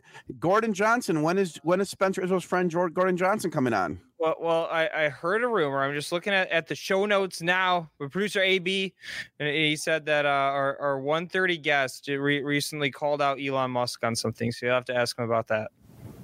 Really? Yeah, that's what he yeah. said. Well, don't look now. But I will tell you that B T N is now up ten percent over, yeah, I mean, and Tesla's up three point six percent. I'm a little sad that I sold ten shares at six hundred because that would be ten times one hundred, one thousand dollars. Boom, my, my call option. A lot of lunches. My, my call option, the six seventy-five call is, is in the money again. I was down on that one. Um, so oh. Voyager. All right, All right Luke, you have to go. You, pass it to you. you, you yep, I got to go back grandma. to building. Gonna yep. gonna go work oh, on da- uh, da- one of our big brokerages. Actually, Dash? two of our big brokerages. The next thirty minutes. Dash project, is ripping. Two big brokerages. All right. Do you need anyone? Do you, over. do you need Good anyone? Luck, to, do you need anyone to send emails to the brokerages or anything to get some uh, track jackets? Oh, we might need some track jackets. Do we have any listeners in Canada? Okay, so send a bro an uh, email to T, to T D Bank that you want your Benzinga news. It's like your M T V, that you want your Benzinga news. Send it to T D Bank. Say, we want Benzinga news. Send it, send a screenshot to powerhour at benzinga dot com. Include your address, and we will send you track jackets with your size, okay? So send it to T D Bank. We want our Benzinga news, and we will send you that stuff ASAP. Um, I don't know. Aaron Thomas uh, sent something like four weeks ago, and they still haven't gotten it. So I, I'm gonna have to put a, a tracking beacon in this in these things. But go to T D Bank and say, we want our Benzinga news. Please give us Benzinga news, please, please, please. And uh, here we go. Okay, and then send a screenshot to powerhour at benzinga dot com. And then once you do that, Um, we will get you those track jackets. We need an address, your name and size, if you wish to opine. Okay, and offer your advice. All right, so do you want me to open my account? It's a little quiet of a day, but I think it's time to maybe open the account and let you guys go through it and see what we're doing here today. All right, let's go. This is not, again, this is just one account. It's not my main account that I use, but it's one that I trade with a little more often. Okay, so let me just share it, um give it some fun, give us some likes. We're at like, I don't know, probably one hundred likes, so get us to one hundred fifty. I'm gonna share it with numbers. Luke, why are you still hanging out there? I thought you're done. Thought you have other work to do. What's he doing? Is he working from a stand-up desk? I don't know. He's like, he's like still in my business here. I don't know if he could hear me. He's not responding, so maybe he can't. Oh, there he is. So what do you – yeah, that's funny. Okay. Um, I hope he can't hear everything. T D Ameritrade, uh, they have their Benzinga news, but here we go. Um, who do you want to email specifically at T D Bank? I don't know. Go to LinkedIn, head of product, go to their customer service, hit like four addresses. Pretend that you were the C E O of Benzinga, and what would you do? What would you do? Who would you reach out to? All right, so I'm just going to show some positions. Here we go. So here's my Tesla one. I own Tesla in another account too, but here's the kind of stuff that I'm playing right now. Is it too small? All right, I'll make it bigger. One sec. Thank you for the feedback, uh, Dominics. Um, Where is, uh, oh yeah, Sylvia, thank you. Thank you for the feedback, Sylvia. Uh, very kind of you. I appreciate it. Okay. Um, yeah, we're, we're not on just YouTube. I got some Twitch people going. If you're on Twitch, I'm on Twitch. My name is Jason Raznick. I'm your local D J here to pump out the jams, pump up the jams, pump up the jams. Eh, eh, eh. I can't play the song, so we don't want any copyright violation. You know, YouTube's a stickler for that. Oh, we have a guest coming on uh, in a little bit, I see. So, um, all right, so here's what we got for this account right now. Um, it's, so B T N, as you guys know, I'm, I'm not selling Voyager. Yeah, that one's crazy. Um, but I own it mostly in another account, so it doesn't matter for this one. G B T C I've owned for a long time. I mean, that if we look at the percentage, let's look at percentage. Let's do that. Uh, do, do, do, do, do, do. Where is it? Where is it? Where is it? Where is it? Okay. So let's do that. Percentage gain. Total gain. Okay. Um, all right. Oh, Del Taco, which I, I guess I still have some. I, I told you guys I trimmed it all, but I guess I still have a little Del Taco. I did not know that. So here we go. It's a small amount. But so those are the, the gainers. TerraSend has just been stuck in this nine to ten range for the last, um, you know, the last whatever. Um, I've sold a lot of my Tesla. I mean, I had call options, but I mean, I had double the position in this account. I had about twelve hundred shares at one point. Um Zoom Holdings, I've sold a lot of Zoom, and I've sold a lot of TerraSend, to be honest. Just, you know, Voyager, sold a ton of Voyager. I had, I mean, I have it in another account. In, in another account, I have um, like ten, I have a ton of Voyager. Voyager's my biggest position. Um, Wendy's, I've owned that for a while. I bought it during Corona days. About a thousand shares when I bought it, and then I trimmed some when I was like, I was annoyed that I was on too much margin. Um, Cureleaf, it's a cannabis play for me. T A P, I have the fifty dollar calls. I think we're going to see this this call, you know, go up. It's up fifty-seven percent, but I think we'll be up about one hundred percent, two hundred percent before it's over, maybe more. Um, you know, and so, um, so yeah, we're not on Schwab yet. So send an email, J P, to Schwab, and you'll, we'll do the same thing for you. So we'll let you know on that one. Um, S T K S. I t- told you guys all when I bought those shares. I bought those shares live on the show. I originally started buying S T K S either at four ninety-seven or five dollars, I think. Um, but then, um, you know, we uh, I bought more as the stock went up. Save is at thirty-five. So Save has been stuck between this thirty-four, thirty-eight range. So I don't know what you guys want to do here. I'm hanging on to it. I'm not selling. I'm keeping what I've left. I've sold um, a bunch at thirty-eight, but I hold on to it. This Q R T E A, I just love because the dividend. I love it. I mean, it's just a safe play. Um, C R H A R A, I have no idea what that is. Um, isn't it great when you don't know what a stock is and it's in your portfolio? Not smart. Um, what else do we got? Anyone else? Uh, B T N, as you guys know, up thirty cents today. No brainer. Uh, Leslie's. Uh, let's see what else. We have a guest in a minute. So Penn National. All right. So Penn National, guys, you remember I bought it the day of the thing and I waited to buy till it was on the show. So we're getting hit. I mean, we're up, but we're getting hit on Penn. So we need a little, we need, we, we need uh, positive news on that. Um, that's it. I guess that's it. I mean, I don't. JetBlue, B C R X, um, G A N. I I used to own a ton of G A N. It's at nineteen again. See, and I told people that had G A N when it went back up to like near thirty. I said trim, trim, trim, and I was I had two thousand shares, and so my brother and dad, they didn't listen to me. They just they just kept it. I trimmed out. I don't know. In hindsight, I mean, it could be a thirty dollar stock again. It could be a forty dollar stock. To be honest, I just. I didn't like that a couple of the partnerships deals in Detroit, they're not powering. I mean, maybe things will change, but I didn't like that they weren't. And so that's why I sold some. They have two deals in Detroit. Um, and that's all I got. All right. So that's my account. It's enough on the account side. Let's go. We're going to have a guest on in a second. Uh,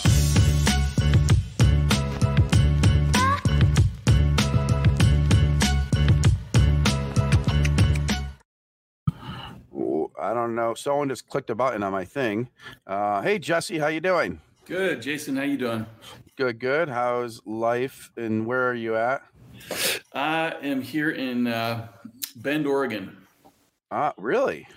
Yeah, I've been here. I've moved here about a little over twenty years ago when it was kind of a, a nothing town. It's still kind of off a lot of people's radar for, and I guess that's a good thing. But yeah, it's, it's grown like crazy. We've been one of these real estate markets that's gone nuts over the last twelve months or so.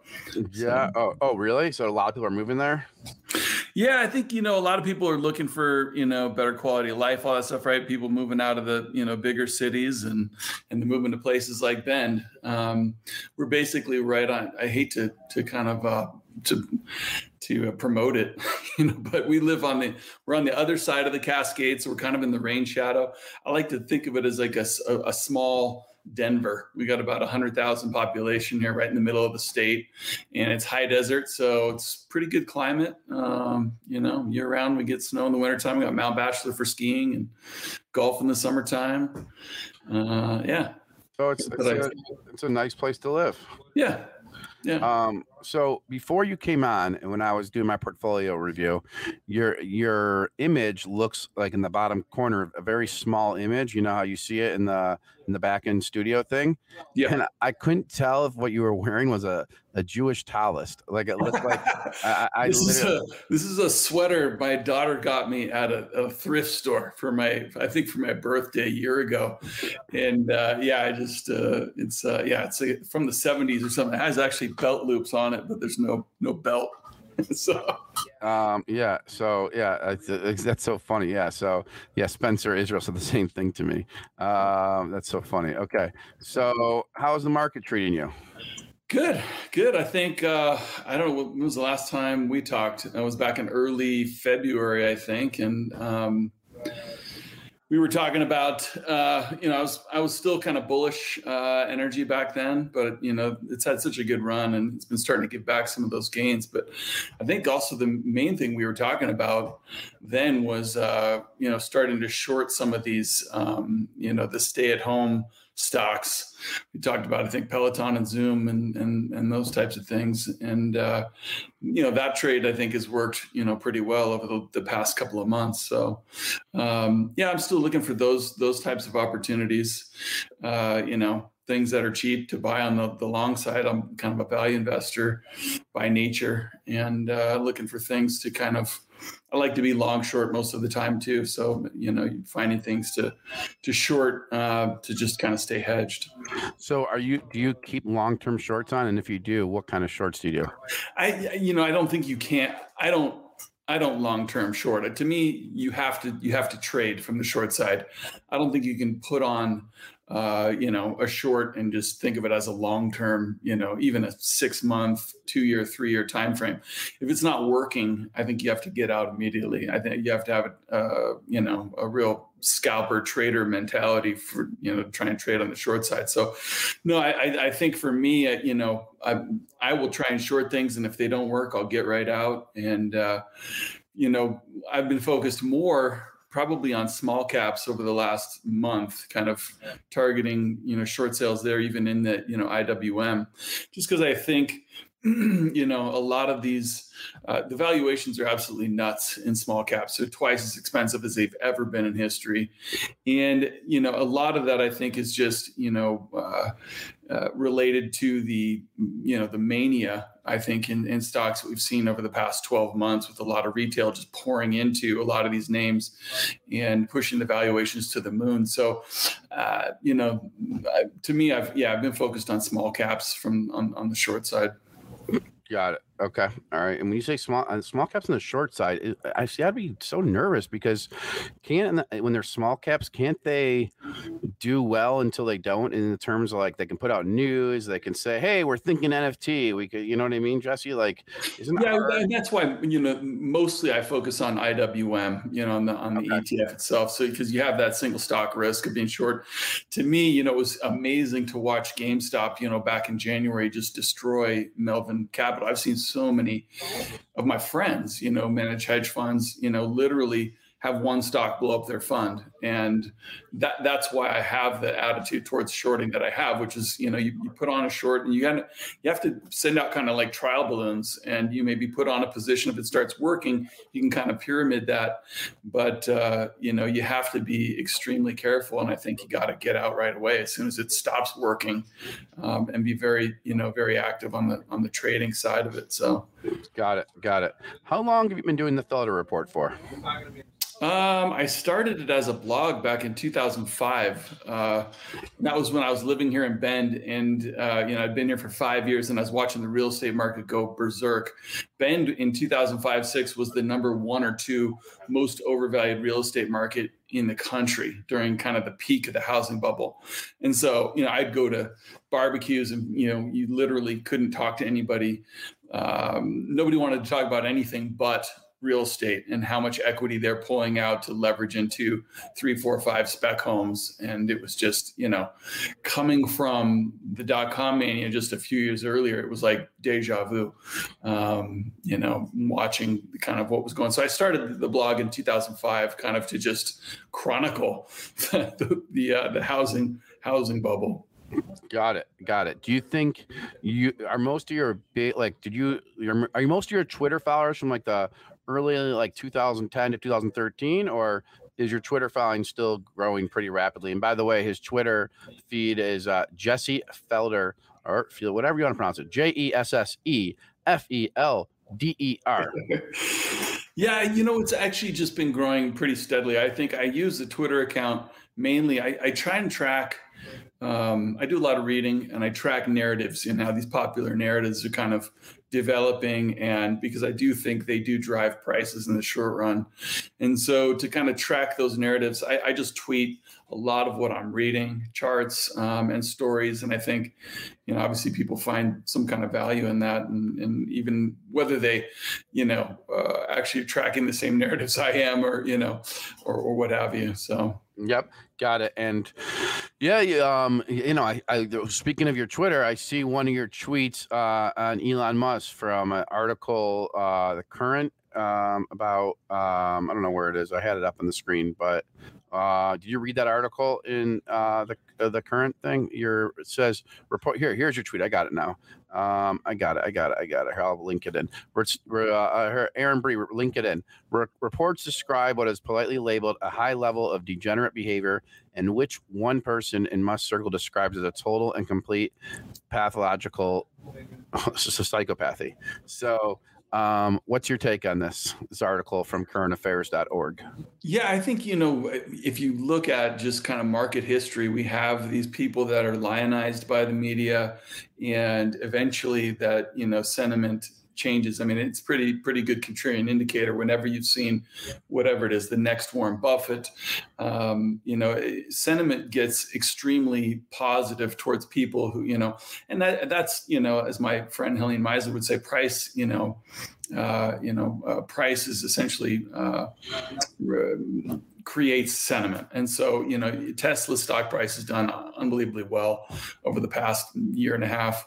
And, uh, you know, Elon's image has been, you know, burnished to a large degree, you know, simply by, uh, you know, what the stock price has done. And, you know, I would monitor that narrative, that if, if sentiment towards Elon is starting to shift, you know, that that would be an important signpost in in uh, kind of where we are in that in that uh, Tesla sentiment cycle. Okay, got it, got it. And so, do you take shorts on it, or do you go long it, or how do you look at it?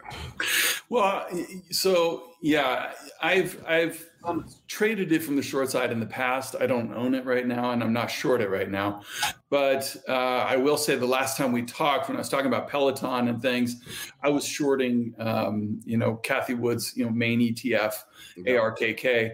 In order to be short that thing, you have to be bearish on Tesla because it is the largest position. And so, um, you know, I, I think. To me, shorting A R K K was a really good way to play that, um, shorting that stay-at-home trade that we were talking about last time in early February, because the thing is so heavily into a lot of the stocks that benefited from the lockdowns. And so, uh, you know, whether it's Zoom and Peloton, um, Roku is another one. And a lot of these stocks I was looking at individually and thinking, you know, I'm I'm I'm I'm trading these things from the short side individually. You know, it might might as well just trade A R K K from the short side. So yeah, that's probably where I prefer to focus in order to avoid, you know, the single stock risk. Oh, got got it. So that and so, are you short it now, A R K K? I'm not. I'm not, but I'm looking, like I said, I've kind of migrated from that towards small caps over just in the last month or so. Got it. So are there like any small caps that you want to call out right now? Not not individually, but I would say that, uh, you know, um, you know, the biggest holdings there, GameStop, is incredibly overvalued. But obviously, you know, looking at what happened to Melvin Capital, you don't want to short that stock individually. But it's one of the biggest stocks in I W M. Another one would be Plug Power, which I think, you know, Plug Power is ridiculously overvalued. I don't want to short it individually. But, the, you know, to me, uh, you know, Plug Power was a stock back when I was head trader at um, the hedge fund I co-founded back in the late nineties, where my partner kind of bought into the very, very much like Stan Druckenmiller did at the peak of the dot-com mania. He started buying into, we were a value shop, started buying into a lot of these mania-focused names, and Plug was was one of those. Plug, it was amazing to watch the stock go down ninety-eight percent plus in the, in the aftermath, in the wake of the dot-com bust. Um, The valuation today is even more obscene than it was back then. And so I, I do think Plug is one that has uh, a great deal of risk in the shares. Um, it's already come back a fair amount, but, um, you know, it could only be the beginning of a much bigger decline. Yeah. Um, I, yeah. I don't know how Plug Power will swim swim into that valuation. I mean, there I'm seeing so many competitors in that space, too, coming out with arguably, well, I guess, I mean, you don't know, but arguably better technology. I mean, when you're the second mover, third mover, you can sometimes cheat off the others and arguably have better technology. So I hear what you're saying on Plug. Yeah. Uh, the only other point that I would make from a macro standpoint, too, is one of the, the most important things I look at and have for my whole career is insider buying and selling. Um, a lot of people believe that, you know, insider buying can be, you know, predictive. But uh, Nejat Sehun, who's a, a professor of finance at the University of Michigan Business School, has done some incredible research on, on just quantitatively understanding insider buying and selling. And he shows that not only is buying predicted, but selling is also, and not just in individual stocks, but also in aggregate. If you look at the twelve-month totals of buying and selling as a ratio, um, that's pretty pretty uh, predictive of forward returns in the stock market and in the economy. And over the last twelve months, we've seen the sell, the sell to buy ratio just scream higher, which to me is is kind of a, a red flag for the broader market and even for the economy on a, you know, one to two year time frame.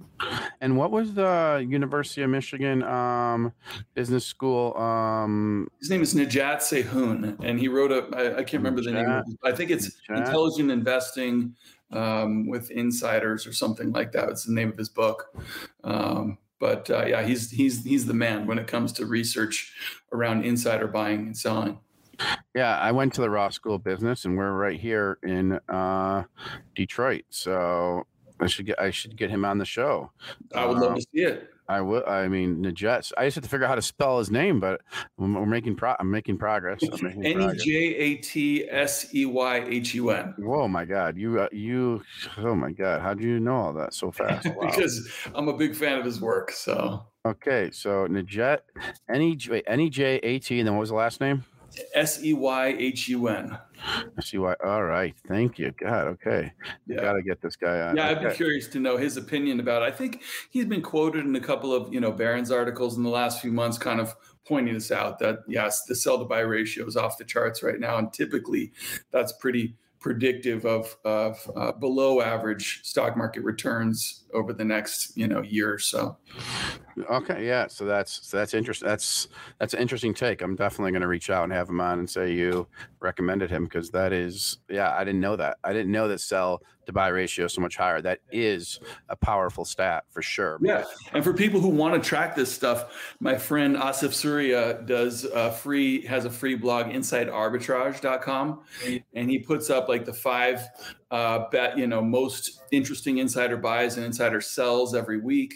yeah. um, and puts up the total selling and buying for that previous week also. So a lot of the data I use comes from from uh, Asif's uh, website. Yeah. Yeah, I get his like new his newsletter. He didn't yeah. use, he didn't used to have a website. I swear, I figured it was like just a newsletter at one point, or was it always a website?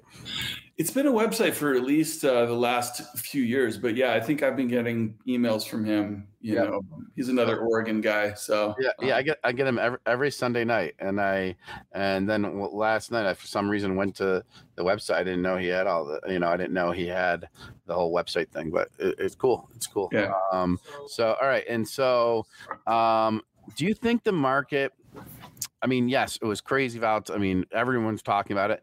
You think it's cooled down for a bit in terms of like velocity of people talking about it? Like what's going to happen? Do you think people are going to leave the market? What, what, like, I just, I don't know. I, what, what do you think? Yeah, no, I think all those, those indicators, whether it's I mean, one of the indicators I look at is NASDAQ volume relative to N Y S E volume. And we've seen that, you know, that surged to record highs over the last, you know, few months, but that's started to reverse and, you know, lower significantly. And then you can also look at whatever it is, call option volumes, and that, you know, peaked back in February or something like that, has been rolling over. So all those signs point to, you know, that kind of uh, speculative interest in the market is is definitely waning. Got it. Yeah, that's and but then again, the thing that I think about is like you can't predict the future, right? Like we didn't know a GameStop thing would happen. We didn't know. I mean, there could be another. I don't know what it is. I don't know what the thing is that then draws the craziness. Do you know what I mean?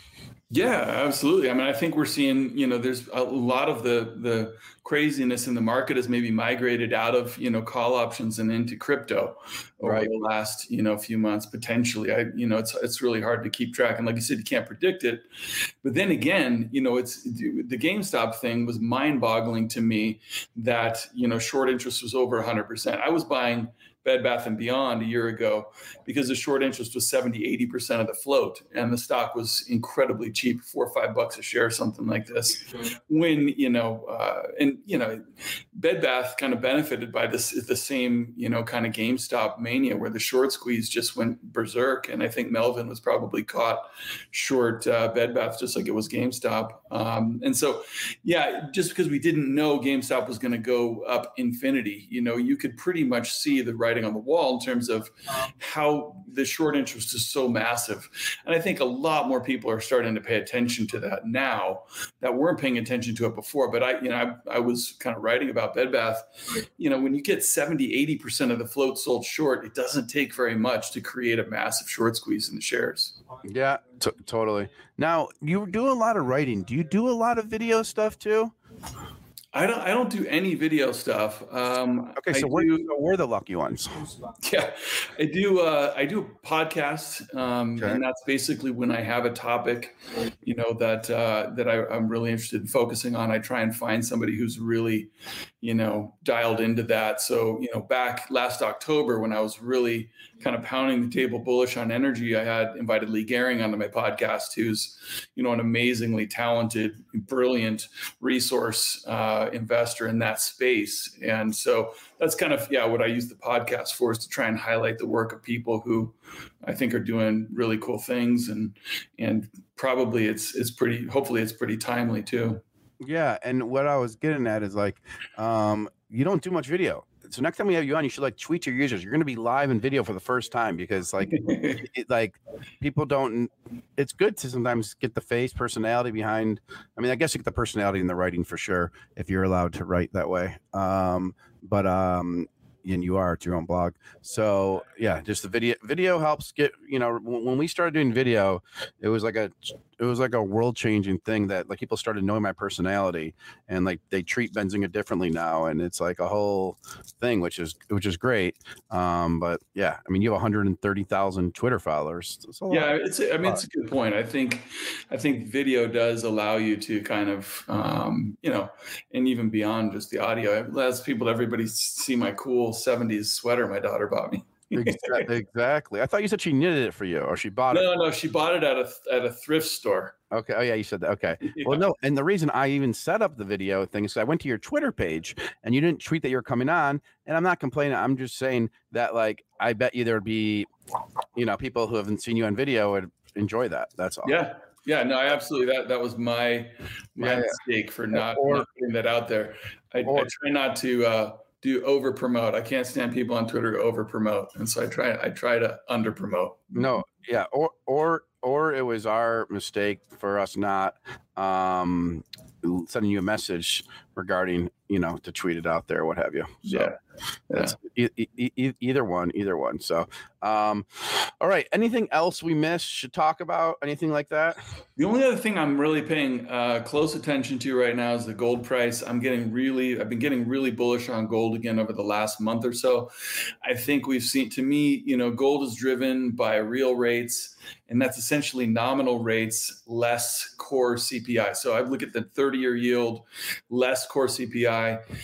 Uh, core C P I has been falling and nominal rates have been going up. And so that means real yields have been going up, which is a headwind for the gold price. Not good. That's why gold's been correcting for six months or longer.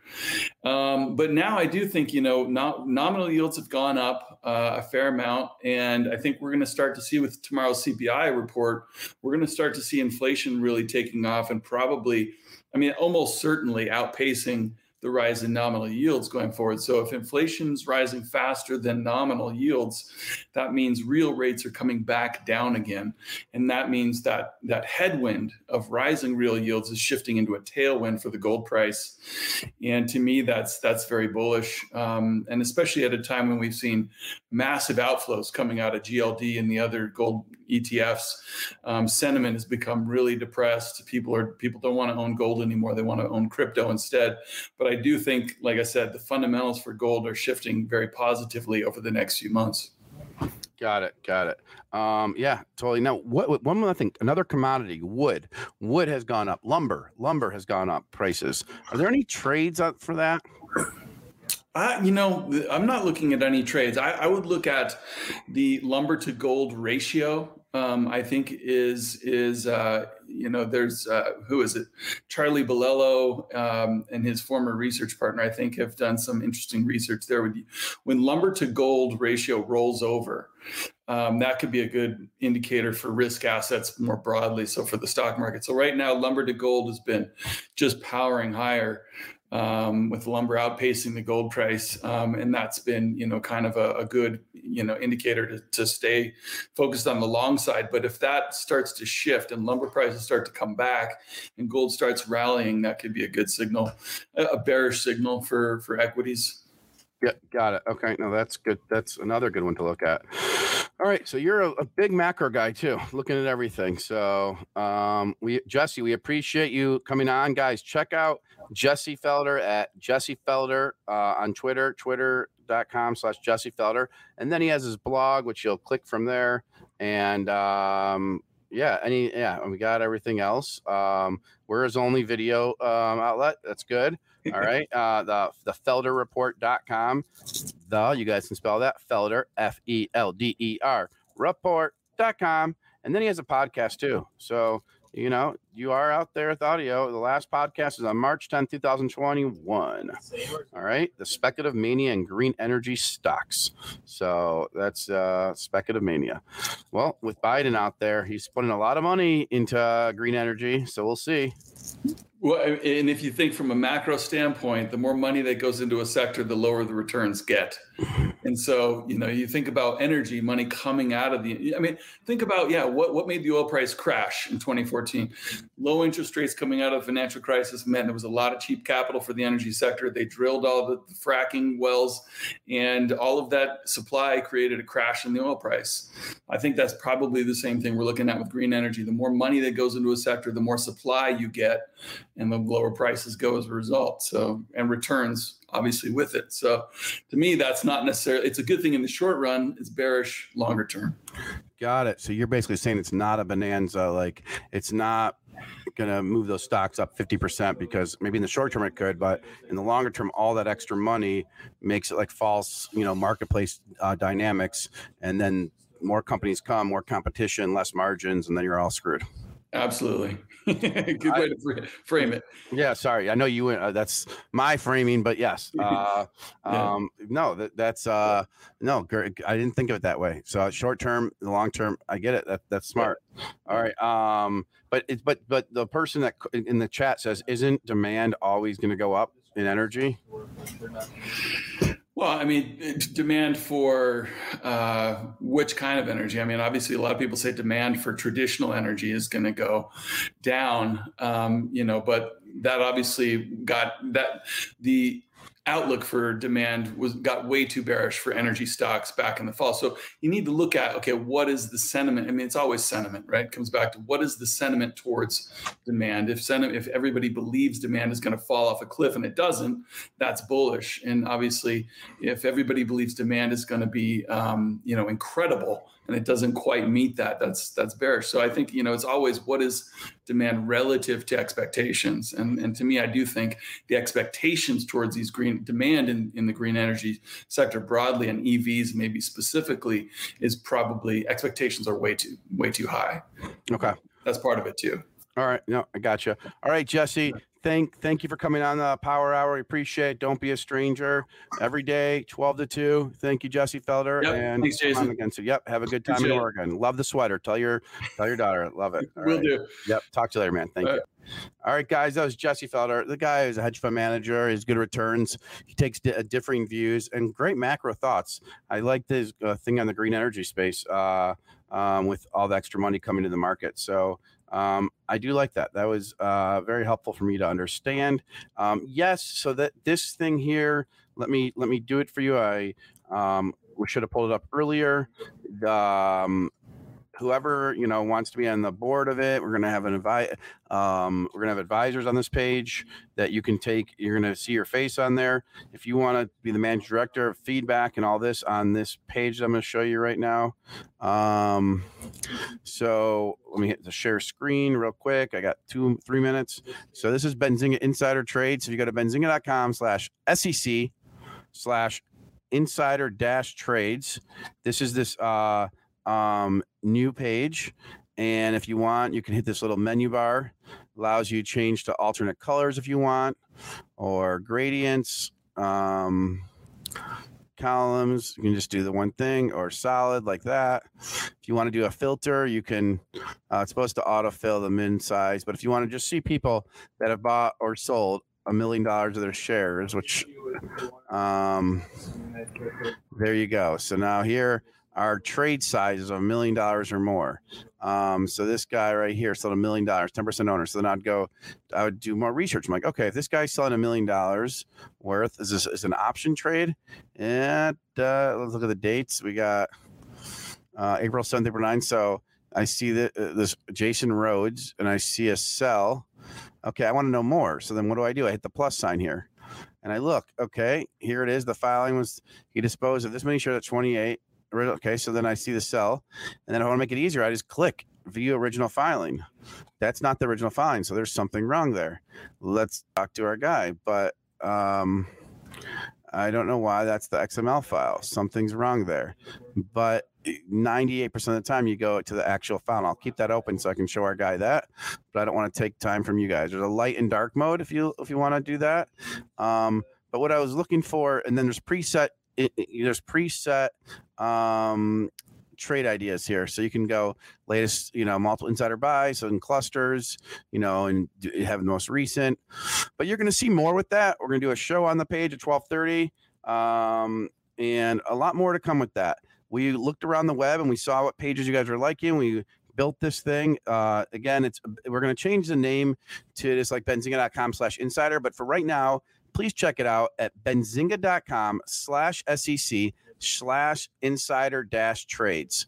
If you take a look and you have some feedback, send an email to powerhour at benzinga.com and two people at random will be selected to win uh, Benzinga track jacket. So we worked pretty hard on this, and there's a lot more to come with it. This is the first phase. You're going to have scores about like accuracy. Um, I'm going to reach out to the professor. Um, and there's a lot more tools behind it. My weight. Okay, so now let's go. Do we have the music set up for my weight? I don't know. Let's go to the, the weight thing. So we do not have the music set up for my weight. There is a scale here, but Rohan didn't have me like get on the scale of this. So we don't have that. Let me see if there's any news for the... the weight. I don't see it. Okay. Um, and remember, we have this uh, um, clean energy event.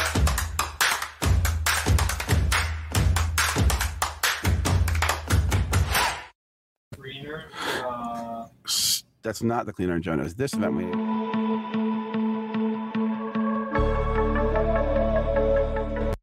So go to b z small cap dot com to check to sign up for it. b z small cap dot com. b z small cap dot com. Yeah, thanks for the uh, feedback on the insider page. You worked hard on it. We have a lot more. You know, you'll soon see. Do you guys like thirteen F's? You want to know what hedge funds own this thing? We want to make this as easy as possible for you to see. The best possible page. You want to be able to turn on alerts for when they make the trades. You'll have that. You want to have a, like, just search this kind of thing. Um, like how much shares they bought or sold, you'll have that. So we want to make the page as easy as possible. We and and sometimes we weren't sure on what was best. So what we did is we gave you the options: mode one, mode two, mode three. See, there you go. I like mode two. So because I like mode two, it's a default option. So we're building you guys tool tools. Uh, anyone else find a link that does not work? Please let Benzinga know. Yes, Tony. Please let Benzinga know. We really need your help. If there's not a link, send a, if it doesn't work, powerhour at benzinga dot com. I don't know why this original filing did not work here. And but we, this thing is really, really strong. And um, I've been using it for trades, for trading ideas. And um, oh, okay. So I know what it is. I know what it is, why it's not working. It's just how we switch the process. We'll just have to make one quick change. And then you can have the history of the person's. So if you go to the guy's name, Douglas Kerr, then you're going to build, you'll be able to go to a history of all the trades that the person's made. You'll see a profile page that'll be up in a, um, in two days. The, the link for it again is I'll put, I'll paste it in the chat. I thought Aaron Bree did that, but um, he didn't. So I will do it right now.